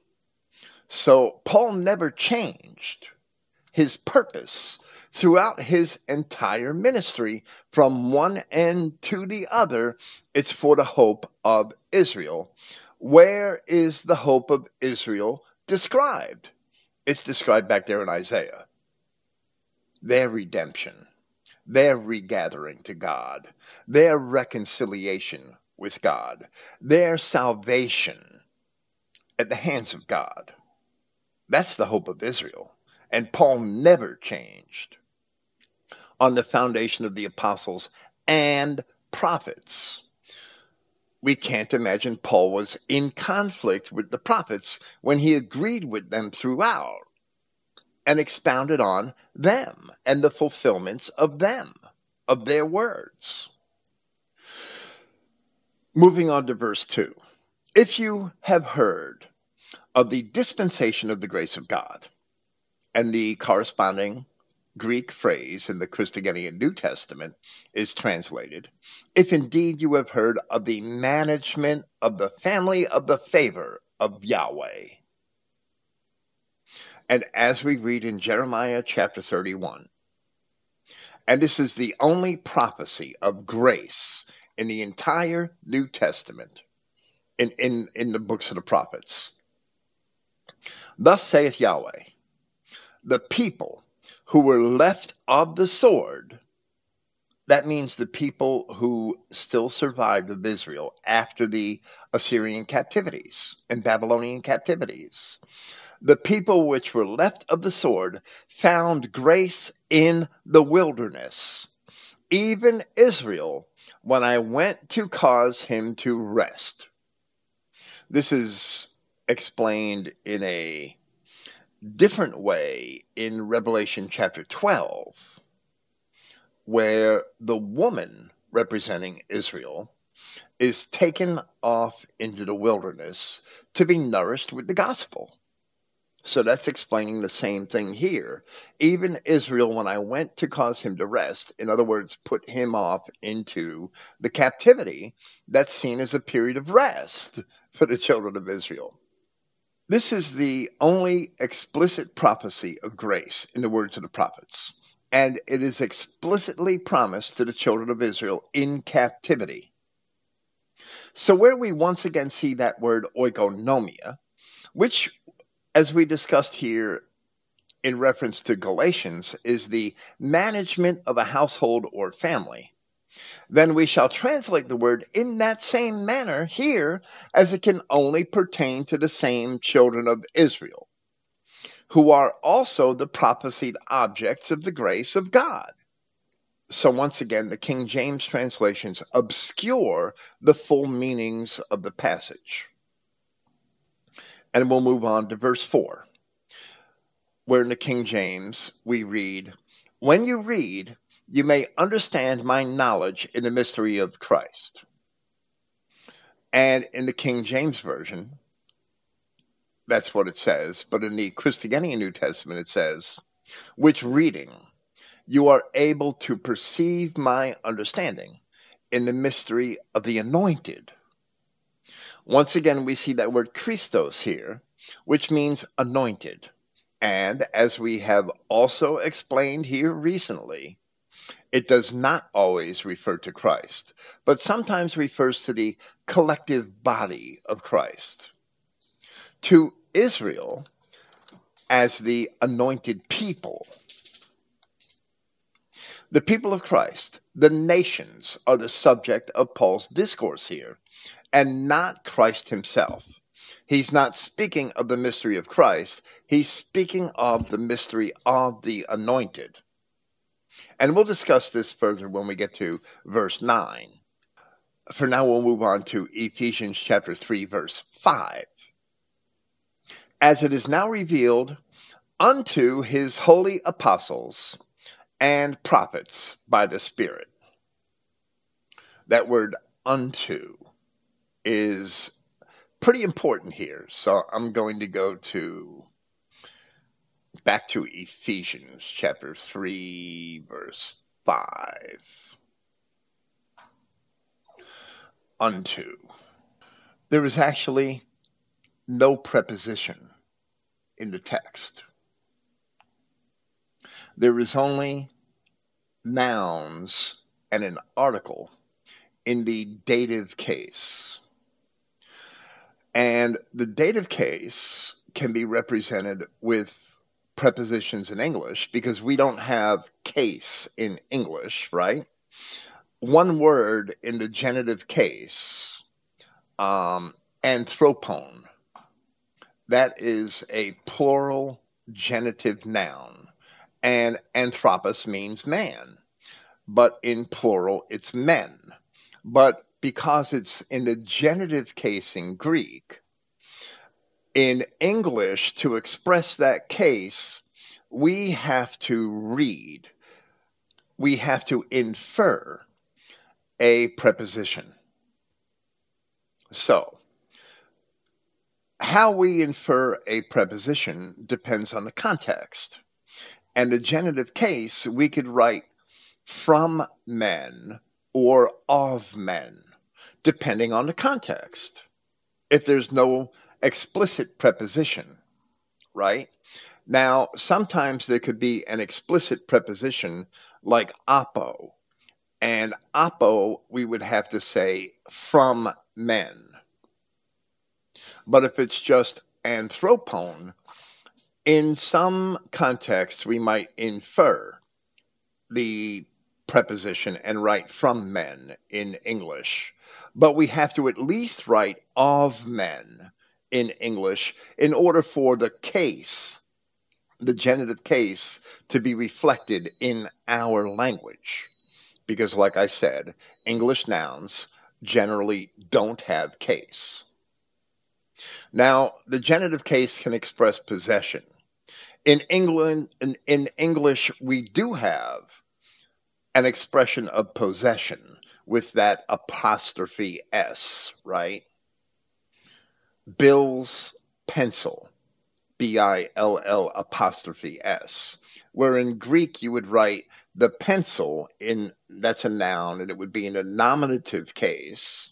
So we know that the, the pencil is the subject of the statement of Bill, and the word Bill would be in the genitive case. But we don't have that in, in English, right? So we have to add prepositions, and that's what I'm getting at. So here, where it says, in his holy ambassadors and prophets, there is no preposition. And the King James actually created an idea in this passage unto, which is now revealed unto his holy apostles and prophets. As if this mystery was being revealed to the prophets at this time, at the time Paul wrote the epistles. And that's a lie. The apostles had already been transmitting the gospel. The prophets had already written Paul's talking about these mysteries being revealed in the apostles and prophets. So, how do we find them? We open the books of the prophets. What Paul's saying here actually reinforces what Paul said in the closing verses of chapter 2. So here we must examine what is revealed in the prophets. The King James Version created a lie when they wrote unto. With a simple preposition, they change the entire meaning of Paul's words. These promises are in the books of the prophets, and they're being revealed in the gospel because this is how Yahweh God chose to fulfill these prophecies. Paul's not talking about these things being revealed to apostles and prophets in his time. He's saying that these things are revealed in the holy apostles and prophets who already wrote and who were already transmitting the gospel. And that's a huge difference. He's not laying the books of the prophets aside. So, knowing this, we must examine what is revealed in the prophets. And all we can find in the prophets is the redemption, grace, and salvation of the 12 tribes of the ancient children of Israel. But there is nothing about Jesus having come for Gentiles or for any non Israelite. So either the King James interpretation is wrong, along with those of the Roman Catholic Church and all modern Christian denominations, or the prophets are wrong. And Paul was referring to different prophets. However, where Paul quoted the prophets, he quoted the prophets which we have in our Bibles. So they are not different and they are not wrong. wow. Yeah, as you said, where they say onto, it sounds like at that very time they've just realized that Jesus was for everybody, right? That it's just new idea that's only just be revealed. Well, right. And it's not. It, it's the old idea. It, it's something, uh, okay, in chapter 2, it, if Paul says, which is built and and let me scroll back because I, I want to get the language. I want to get it right right? So I got to go see how I translated it or at least how the King James and are built upon the foundation of the prophets of the apostles and the prophets in verse 20 of chapter 2 that word that's translated in the King James and are built. That is a verbal participle. So in the present tense, we would say and are being built, right? It's a masculine plural verbal participle. But it's in the aorist tense here. And it's passive. So in the aorist tense, it describes an action that has already begun in the past, but may still be continuing. So the action isn't necessarily completed, but it's a past tense because the action began at some point in the past. And the aorist tense, it, it's a very difficult tense of Greek. It's very difficult to appropriately describe in English in just a few words. So that's probably the best that I could describe it. And there's other interpretations that claim that the aorist tense doesn't have a point in time at all. But I disagree with that.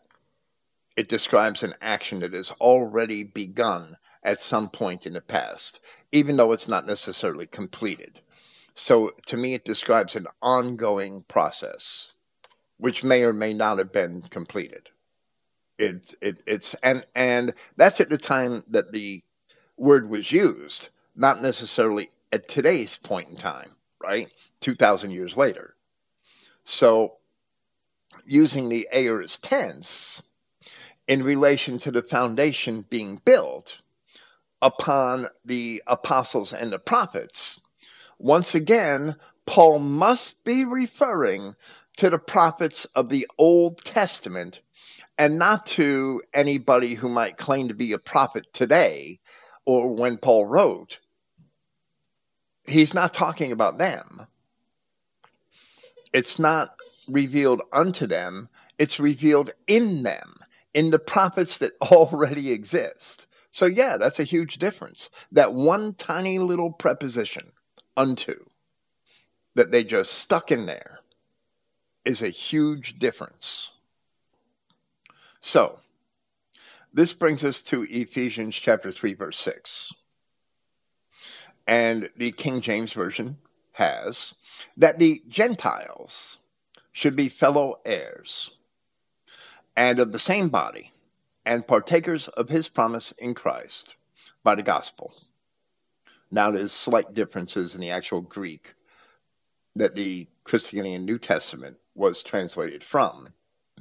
But we have those nations which are joint heirs, which are joint heirs, not which should be joint heirs, and a joint body and partners of the promise in Christ Yahshua through the good message. And I didn't really, um, as you were provided my notes ahead of time, I really didn't plan on discussing the grammatical aspects of these verses. But as I began to present them here, I realized that I probably, I probably should have, right? So, first, that this word that the King James Version translated as should be, should be addressed, right? Should be that that in English reflects what we call the subjunctive mood in of a verb. Verbs in Greek have tenses that refer to the time of the action, past, present, future, and they have moods. And that the mood refers to the let me say that the mood, I don't know if this is entirely correct according to grammar books, but the mood refers to the possibility of the action in a way, right? And then there is the voice, which is whether it is passive or active, and, and that refers to the, or medium, which refers to the recipient of the action, right?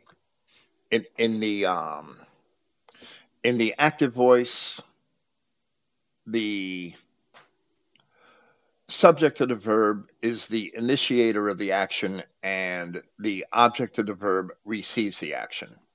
In the medium voice, the initiator of the action is the subject, but he is also the receiver of the action. In other words, he does it to himself in plain language.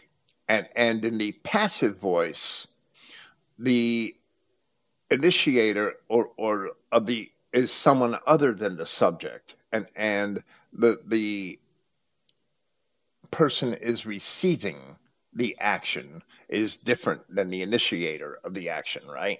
So if if i describe you as falling then i would have to use the passive voice in reference to you right of that verse that you are fallen. If I describe you as throwing a ball, then I would use the active voice of the verb to throw, right? But we don't have um, moods and, and voices in our English verbs, just like we don't have case in our English nouns. We have to describe those things with, with in, in the way that we use the verbs and in the context and sometimes with other words. So this verb einai to be is in the present active and it's an infinitive verb where the King James translates it as should be and that would be a subjunctive verb because the subjunctive denotes a possibility like should or might. Something should happen or might happen. So e- even that is basically making a lie. And the infinitive, which is in the present active sense, it's in the it, it's in the present it's in the active voice and in the present tense and it's an infinitive, it's not a subjunctive, is which are. It's are, A R E, in the Christogenea New Testament.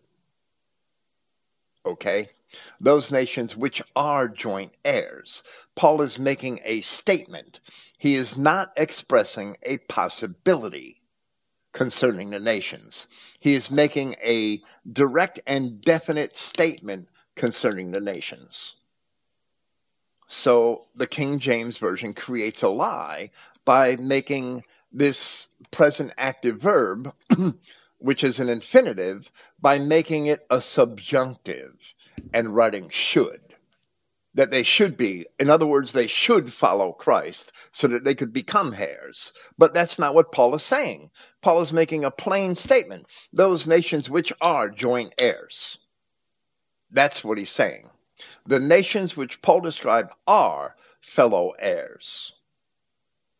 They're not going to become fellow heirs, which is what the King James translation is suggesting. Paul was preaching the gospel of reconciliation. Paul never preached anything concerning Christ to non Israelites, not even to the Adamic Japhethite Athenians of Acts chapter 17 or the Lycaonians of Acts chapter 14, neither of whom are Israel. As we read Paul's commission in Acts chapter 9, where Christ was speaking to Hananias, it says, But the prince said to him, or the Lord, if you will, said to him, Go, for he is a vessel chosen by me, who is to bear my name before both the nations and kings of the sons of Israel. The nations are already joint heirs. Paul's making a plain statement, and they turn it into a lie by preaching, but by inserting that word should. That's a lie. Just like unto is a lie. And these are such subtle lies that most people would never recognize them. That brings us to Ephesians 3 8, where Paul said that I should preach among the Gentiles. I'm going to go check out that verb. That's an infinitive aorist medium verb for to preach good tidings or to preach the gospel. So it's just simply preach, which is fine in this context in Ephesians 3 8 in the King James Version. But the Christogenea New Testament says to announce the good message to the nations because there's no I should. That would be a subjunctive first person verb, a subjunctive verb of the first person. But here we have an infinitive verb, and the infinitive verb doesn't have um, person like I, we, he, she, it, you, they, different forms of verbs that tell us the number of the verb, whether I did it or we did it. That's two different forms in Greek, right? Or you did it. That's three different forms. And, and then you plural is a fourth form. And, and there's all these different forms in the endings or stems of Greek verbs, which indicate to us who did it or who committed the action, right? Did a plurality of people? Did one person? Did I? Did you?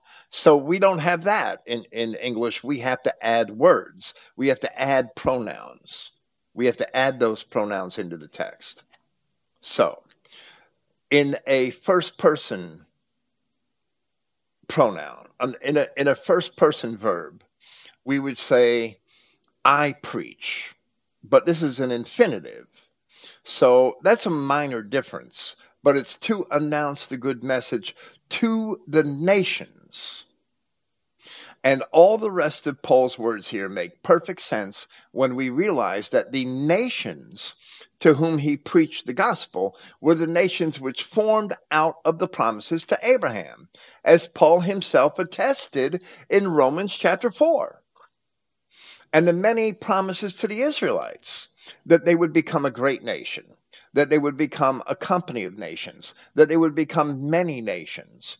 And all of that happened from the time of captivity in Egypt and ensuing over the 1500 years from the Exodus to the time of Christ. You can only truly appreciate the context in which Paul is writing if you understand the Old Testament, if you understand the prophets, and then if you translate these words literally rather than adding stuff that shouldn't be there, like unto the prophets and apostles.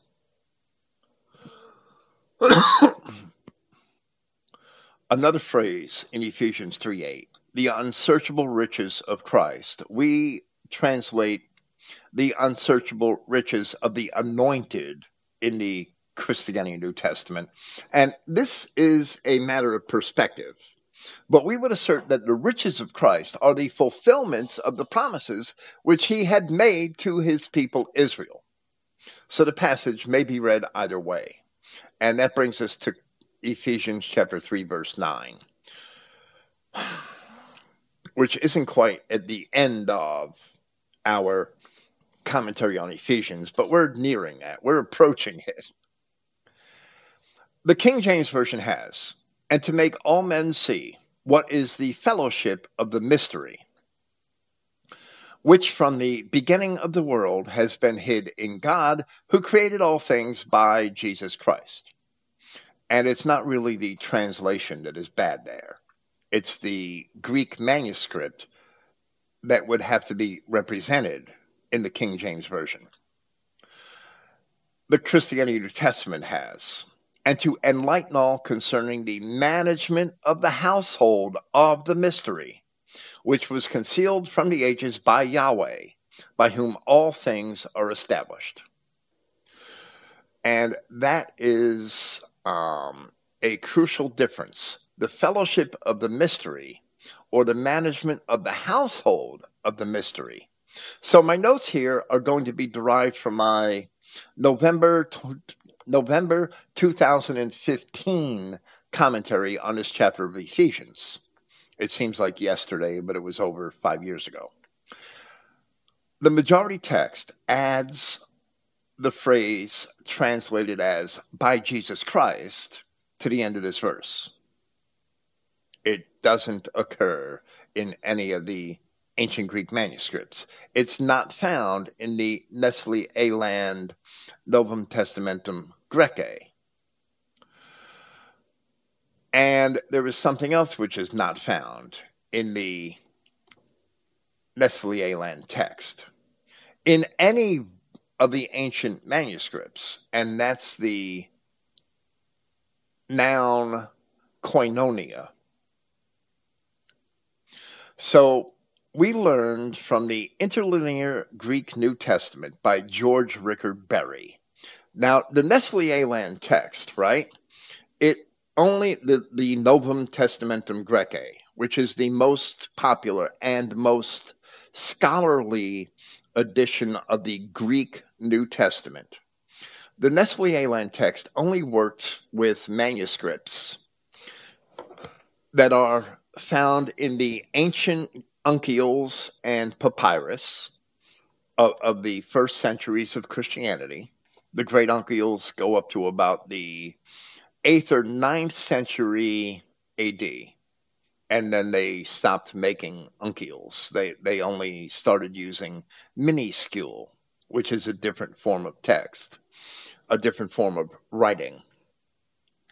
And with minuscule, we have the manuscripts of the majority text, which go up to about the 15th or 16th century, the, the ones that are considered authoritative. Okay. This word, koinonia, which is fellowship in the King James Version, in verse 9 of Ephesians chapter 3, is not found in any of those manuscripts. None.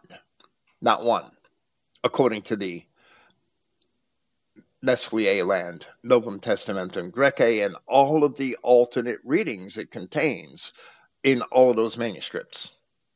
So, I only learned from the Interlinear Greek New Testament by George Ricker Berry. And his New Testament is based on the, the critical editions which were published in the 16th century, 17th, 16th, 17th, and 18th centuries, right? He did not base his interlinear New Testament on the Novum Testamentum Graece or the oldest manuscripts. He based his New Testament on the readings of Tischendorf and Westcott and Hort and, and men like that, right? So, he informs us in his work that the manuscripts of the 16th and 17th centuries, which were edited by Stephanus and Elzevir, which were in turn based on manuscripts that were first edited by Erasmus, that it is those manuscripts which have koinonia, which is fellowship, in this passage rather than oikonomia. And since the King James translators employed the manuscript of Stephanus in their making their translation, we read fellowship here in the King James Version instead of oikonomia, which is the management of the household. Oikonomia is the management of a household. But the Nestle Aland Novum Testamentum Graece does not generally consider the readings of such late manuscripts and it attests that the manuscripts of the majority text all have oikonomia and not koinonia. And that's a huge difference. Advocates of the so called majority text usually do not even realize that the King James translators sometimes departed from that text, and therefore they themselves did not consider it to be an absolute authority. Neither should the Textus Receptus be confused with the majority text. The Textus Receptus is properly only an edited version of some of the manuscripts of the majority text, which was originally completed by the presumably, and I'm going to say presumably because he's not really, the presumably Dutch printer Elzevir, who I really think was a Jew, but Elzevir is an Arabic name. It's not a Germanic name. Elzevir, by that name, that was his name, that was their family name, and he was not Dutch. So here we encounter the Greek word oikonomia once again. And once again, our view of the scriptures and the purpose of the gospel governs the manner in which we translated the word. But you know, they substituted that word koinonia sometime in, in between the time of Erasmus or the time of Stephanus and the time up to George Ricker Berry, some of those editors somewhere actually substituted oikonomia for koinonia. But if Christ said, and to enlighten all concerning the fellowship of the mystery, and then they add the words by Jesus Christ into the manuscripts, then it seems that the focus of the mystery is on Christ. But the real mystery isn't anything at all to do with Christ, which Paul discusses here. The mystery is the family of Israel and what happened to them after they went off into captivity. So they're changing the focus of Paul's comments. They're taking it off the people and putting it onto Jesus. And they're creating lies doing it. Paul had a stewardship, but that stewardship was the management of the household of Yahweh, which was the family of the faith, as he called them in Galatians chapter 6 which are the children of Israel and Judah being reconciled to God in Christ, as it was prophesied in places such as Jeremiah chapter 33, verses 7 and 8, where it says, And I will cause the captivity of Judah and the captivity of Israel to return, not necessarily to return to Palestine. There's some very poetic language and, and a lot of things to do with that that seem to do with Palestine really don't. Terms like Zion and even Jerusalem. And I will cause the captivity of Judah and the captivity of Israel to return, and will build them as at the first. And I will cleanse them from all their iniquity, because only they needed forgiveness for sin, whereby they have sinned against me, and I will pardon all their iniquities, whereby they have sinned, and whereby they have transgressed against me. So the mystery is where they are and who they are And that is what Paul was revealing. That is how he told the Galatians that they were under the law and that Christ came to redeem those who were under the law. That is how he told the Ephesians all of the things which he told them here. And that's the context of the gospel. And we so, see that the uh, other apostles, for example, had no idea that, like, the Romans were Israelites and, you know, the Greeks. Well, well, right. But Yahweh told Peter in Acts chapter 10, do not call common what I have cleansed. And we've just seen in Jeremiah what Yahweh cleansed. I will cleanse them from all their iniquity, whereby they have sinned against me. So Paul told the Romans that they had the truth of God and they turned it into a lie in chapter 1 of his epistle to the Romans. And Paul told the Romans in chapter 15 of that epistle that Christ was a minister of the circumcision to keep the, the promises which were made to the fathers. Not for any other reason. What promises were made to the fathers? That Gentiles would become their seed? No. That their seed would become many nations? Yes. Christ was a minister of the circumcision for the truth of God to confirm the promises made under the fathers that their seed would become many nations and that they would be his people. That's the promises made under the fathers. So if Christ is confirming that, that's what he's confirming. So this is the management of a family. It's not fellowship what with aliens. It, it's reconciliation of the alienated. There is a huge, huge difference.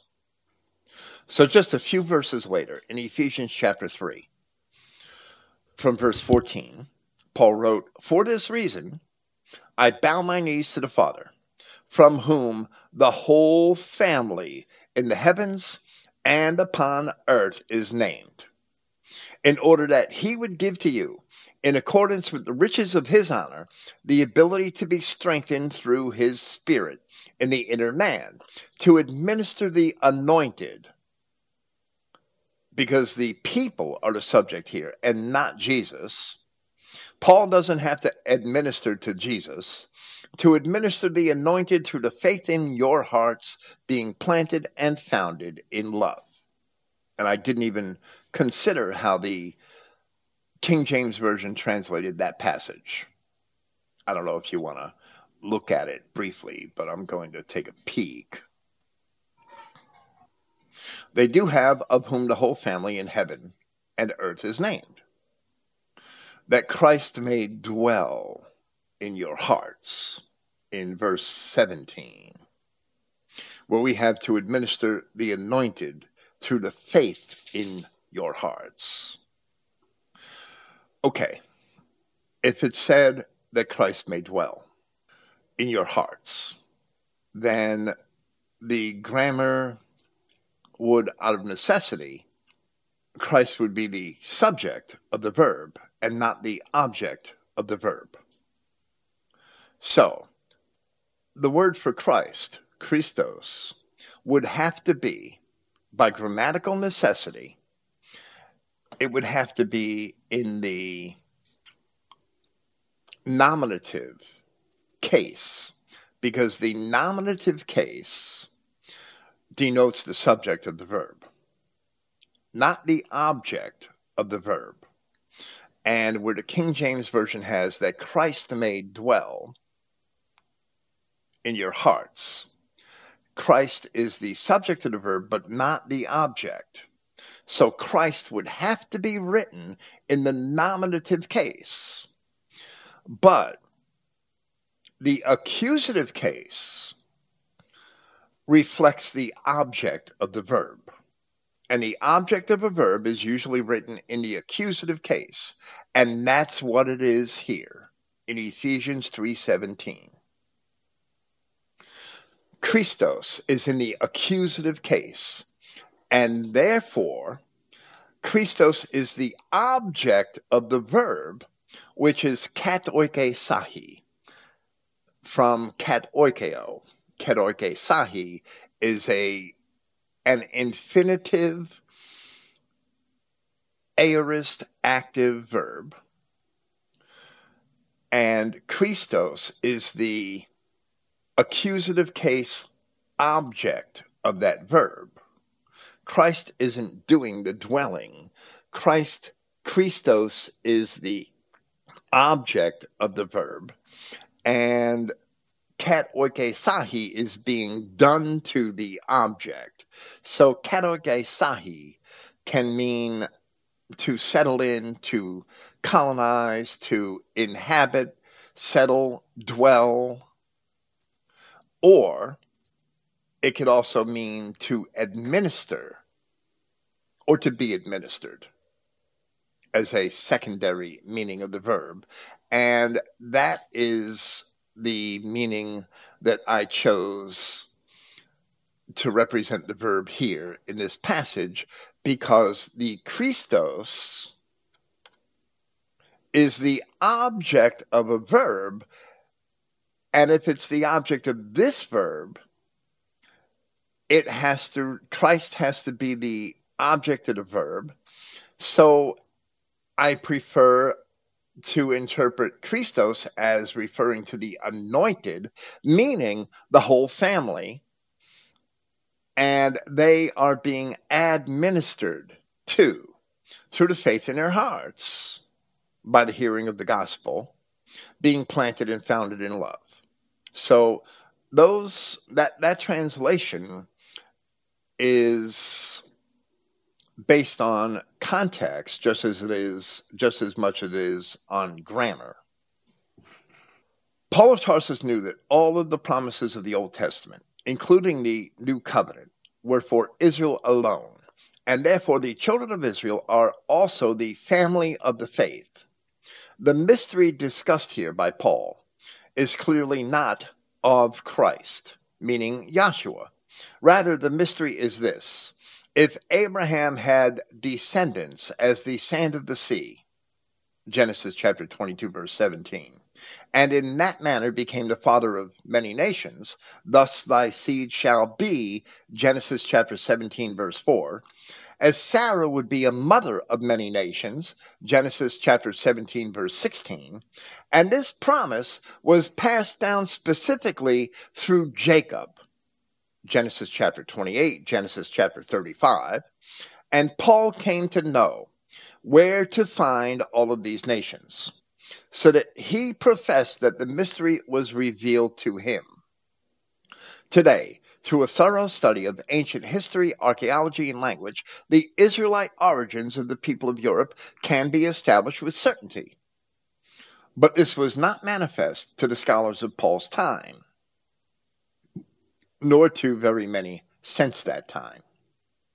But the fact that this mystery of which Paul speaks had not been made known to men aforetime is also a matter of the prophecy of Isaiah, where in Isaiah chapter 42 we read, Who is blind but my servant? As my messenger that I sent, who is blind as he that is perfect, as and blind as the Lord's servant? Now, earlier in Isaiah, Israel is considered to be the servant of, of Yahweh God. And that's more explicit in Isaiah chapter 41 in verse 8, where it says, But thou, Israel, art my servant, Jacob, whom I have chosen, the seed of Abraham, my friend. So when we see servant, who is blind but my servant, just a few verses later in chapter 42, we can't imagine it's referring to some different servant. It has to be referring to the servant of Isaiah chapter 41, verse 8. So, the context proves that as it goes on to say in Isaiah chapter 42, verse 20, seeing many things thou observest not, opening the ears, he heareth not. Yahweh is well pleased for his righteousness' sake. He will magnify the law and make it honorable. But this is a people, what people? The, the, the servant, which is Jacob. But this is a people robbed and spoiled. They are all of them snared in holes, and they are hid in prison houses. They are for a prey, and none delivers, for a spoil, and none saith, Restore. Who among you will give ear to this? Who will hearken and hear for the time to come? Who gave Jacob for a spoil and Israel to the robbers? Did not Yahweh, he against whom we have sinned?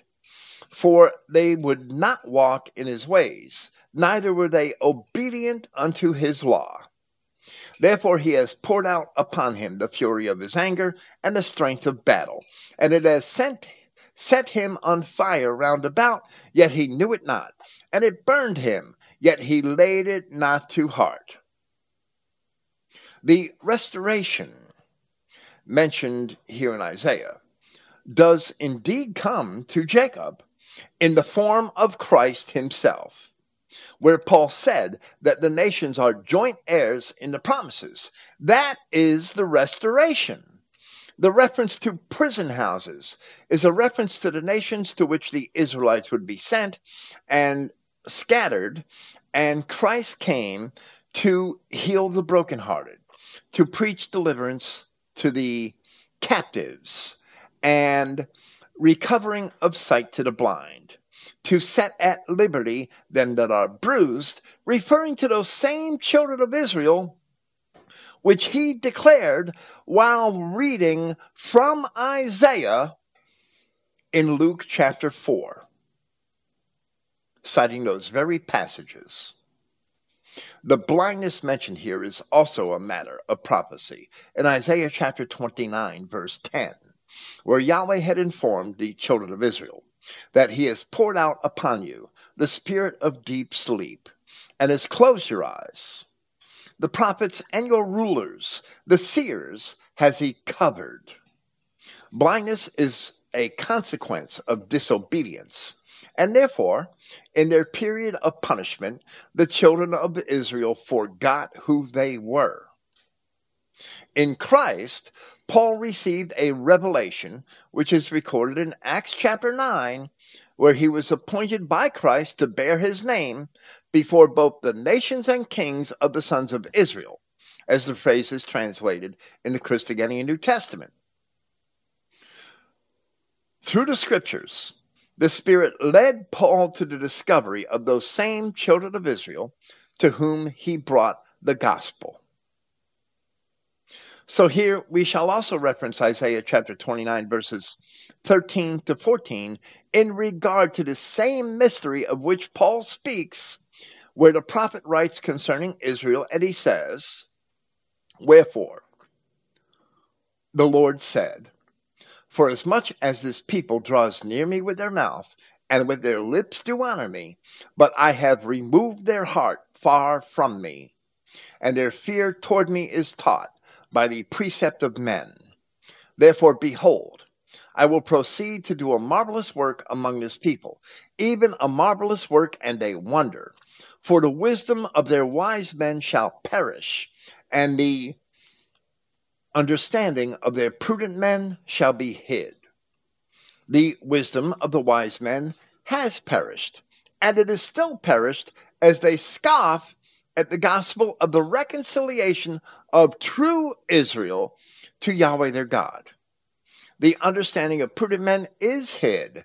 And it is a struggle indeed to reach our people with this message of the true gospel of Christ. So we would encourage all Christians to read the whole of Isaiah as well as the other prophets in this historical context because covenant theology is the profession and acceptance of the entire Word of God without corrupting the meanings of the plain words, which the King James Version has done consistently. They've consistently corrupted the meanings of words, twisted them, mistranslated them in order to make Paul say something different than what he says. So, so Bill, the, the mystery was um, all this scattering the prophets talk about. They didn't truly know which nations uh, they would become. And um, as for the nations in Europe, they didn't truly know their origin. They had fantastic tales, and with with if you actually believe Paul, then it's all revealed that the these nations like Romans, Greeks actually were Israelites, and that's what the prophets were talking about all along, and that they'd all be reconciled together, uh, the house of Judah, house of Israel, all together once the Germanic tribes came in, especially they all the new nations were formed, right? The body of Christ. Well, well, right, absolutely, and and that's exactly the story of the prophets, and we have hints in history.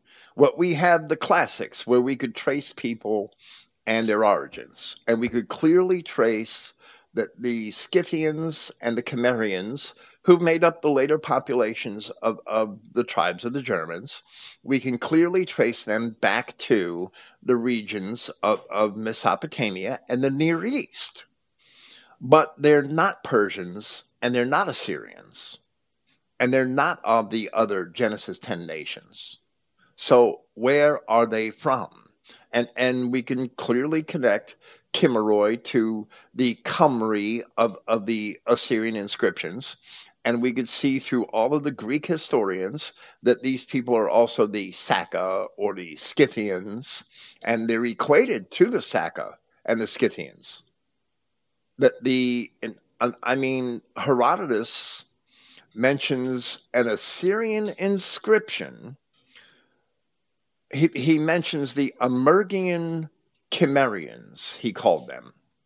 And there is a corresponding Assyrian inscription, which makes the same exact description that Herodotus made in relation to these Amyrgian Cimmerians, and it uses the term, I believe it uses the term Saka the inscription. And, and I've discussed this inscription in, in my papers on Germanic origins, that Herodotus, the language, the rest of the language is precisely exact, and Herodotus must have been seeing the same inscription in order to make his statement. I, I mean, it's the same language where it de- describes these Amyrgian Scythians who wore tall, pointed caps.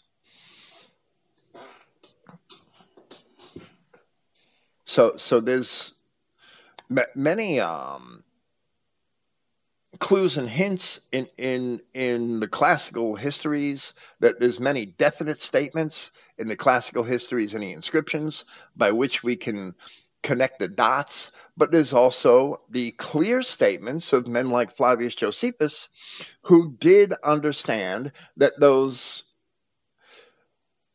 that innumerable multitude of people that lived across the Euphrates were the 10 tribes and when we go back to the time of Flavius Josephus, the only innumerable multitude of people that lived across the Euphrates at that time were the Scythians, who were also called the Saka. So that there, there are many ways that we could prove who we are. And, and of course, there's all the earlier migrations by sea but these things generally were not known. The implications weren't understood that these were the actual Israelites taken into captivity. They didn't understand them, they didn't have a reason to understand them. The Israelites that went into captivity were pagan. They weren't reading the prophets. They hadn't read the prophets in generations before they went into captivity. They were pagan. So Yahweh said they would be blind, and, and they had no choice in the matter. They were blind. They blinded themselves, but that that that's still doesn't mean that that it didn't happen the way Yahweh said it would in Isaiah and the other prophets. I, I don't know if you have anything to add to that or any other questions, but yeah, that's right. The way you explained it is fair. No, no, I think that that sums it up. Uh, and as we keep saying, um, the the translators were very sneaky. They tried to keep um, about ninety, you know, five percent of the translation accurate, but just the odd words here. And, and once it's cleared up, you can see it's constantly talking about Israel and the promises of the dispersed Israelites, right, becoming one. Yes, absolutely, and and that's the whole scope of Ephesians. That that's where he starts out with with the um the handwriting that's against us. And and that handwriting against us had nothing to do with any gentiles. That that's the ordinances in the law. That that's the laws which prevent the reconciliation of Yahweh God and his people that were blotted out on the cross and Paul explained that in Romans chapter 7, where when the husband dies, the wife is free from the law. So once Yahweh came as a man and died in the form of Yahshua Christ, then upon being resurrected, he could was in a position to redeem his people because they were symbolically freed from the law. They were freed from the condemn, condemnation in the law, and Yahweh God shows us the lengths which he would go to to keep his law by dying on their behalf. Christ being God, Christ is also the Son, and he is therefore the kinsman redeemer to bring Israel back to himself. Because God transcends creation, he can actually transcend his law without breaking it. He kept his law, but he transcends it at the same time. So he died to fulfill the law, which released Israel from the punishments of the law. Because the when the husband dies, the wife is no longer under the law of the husband, as Paul explained in Romans chapter 7. So that makes reconciliation possible. I don't know if we could add anything to this, if we should. And and this no, I think it's great as it is. Almost three hours, so we won't be here. you said week. at the start it'd be a long one. Yes, we, we will not be here next week. I will be on a road. I can't possibly prepare these on the road. I I I just can't. So I will probably let this run on the live segment Saturday nights for two weeks. Okay. And I will see you in a couple of weeks. Yeah. Have a great trip then, Bill. Thank you. Praise Yahweh. And good night. Yeah. Praise Yahweh, God of Israel, God of the European people. Thank you.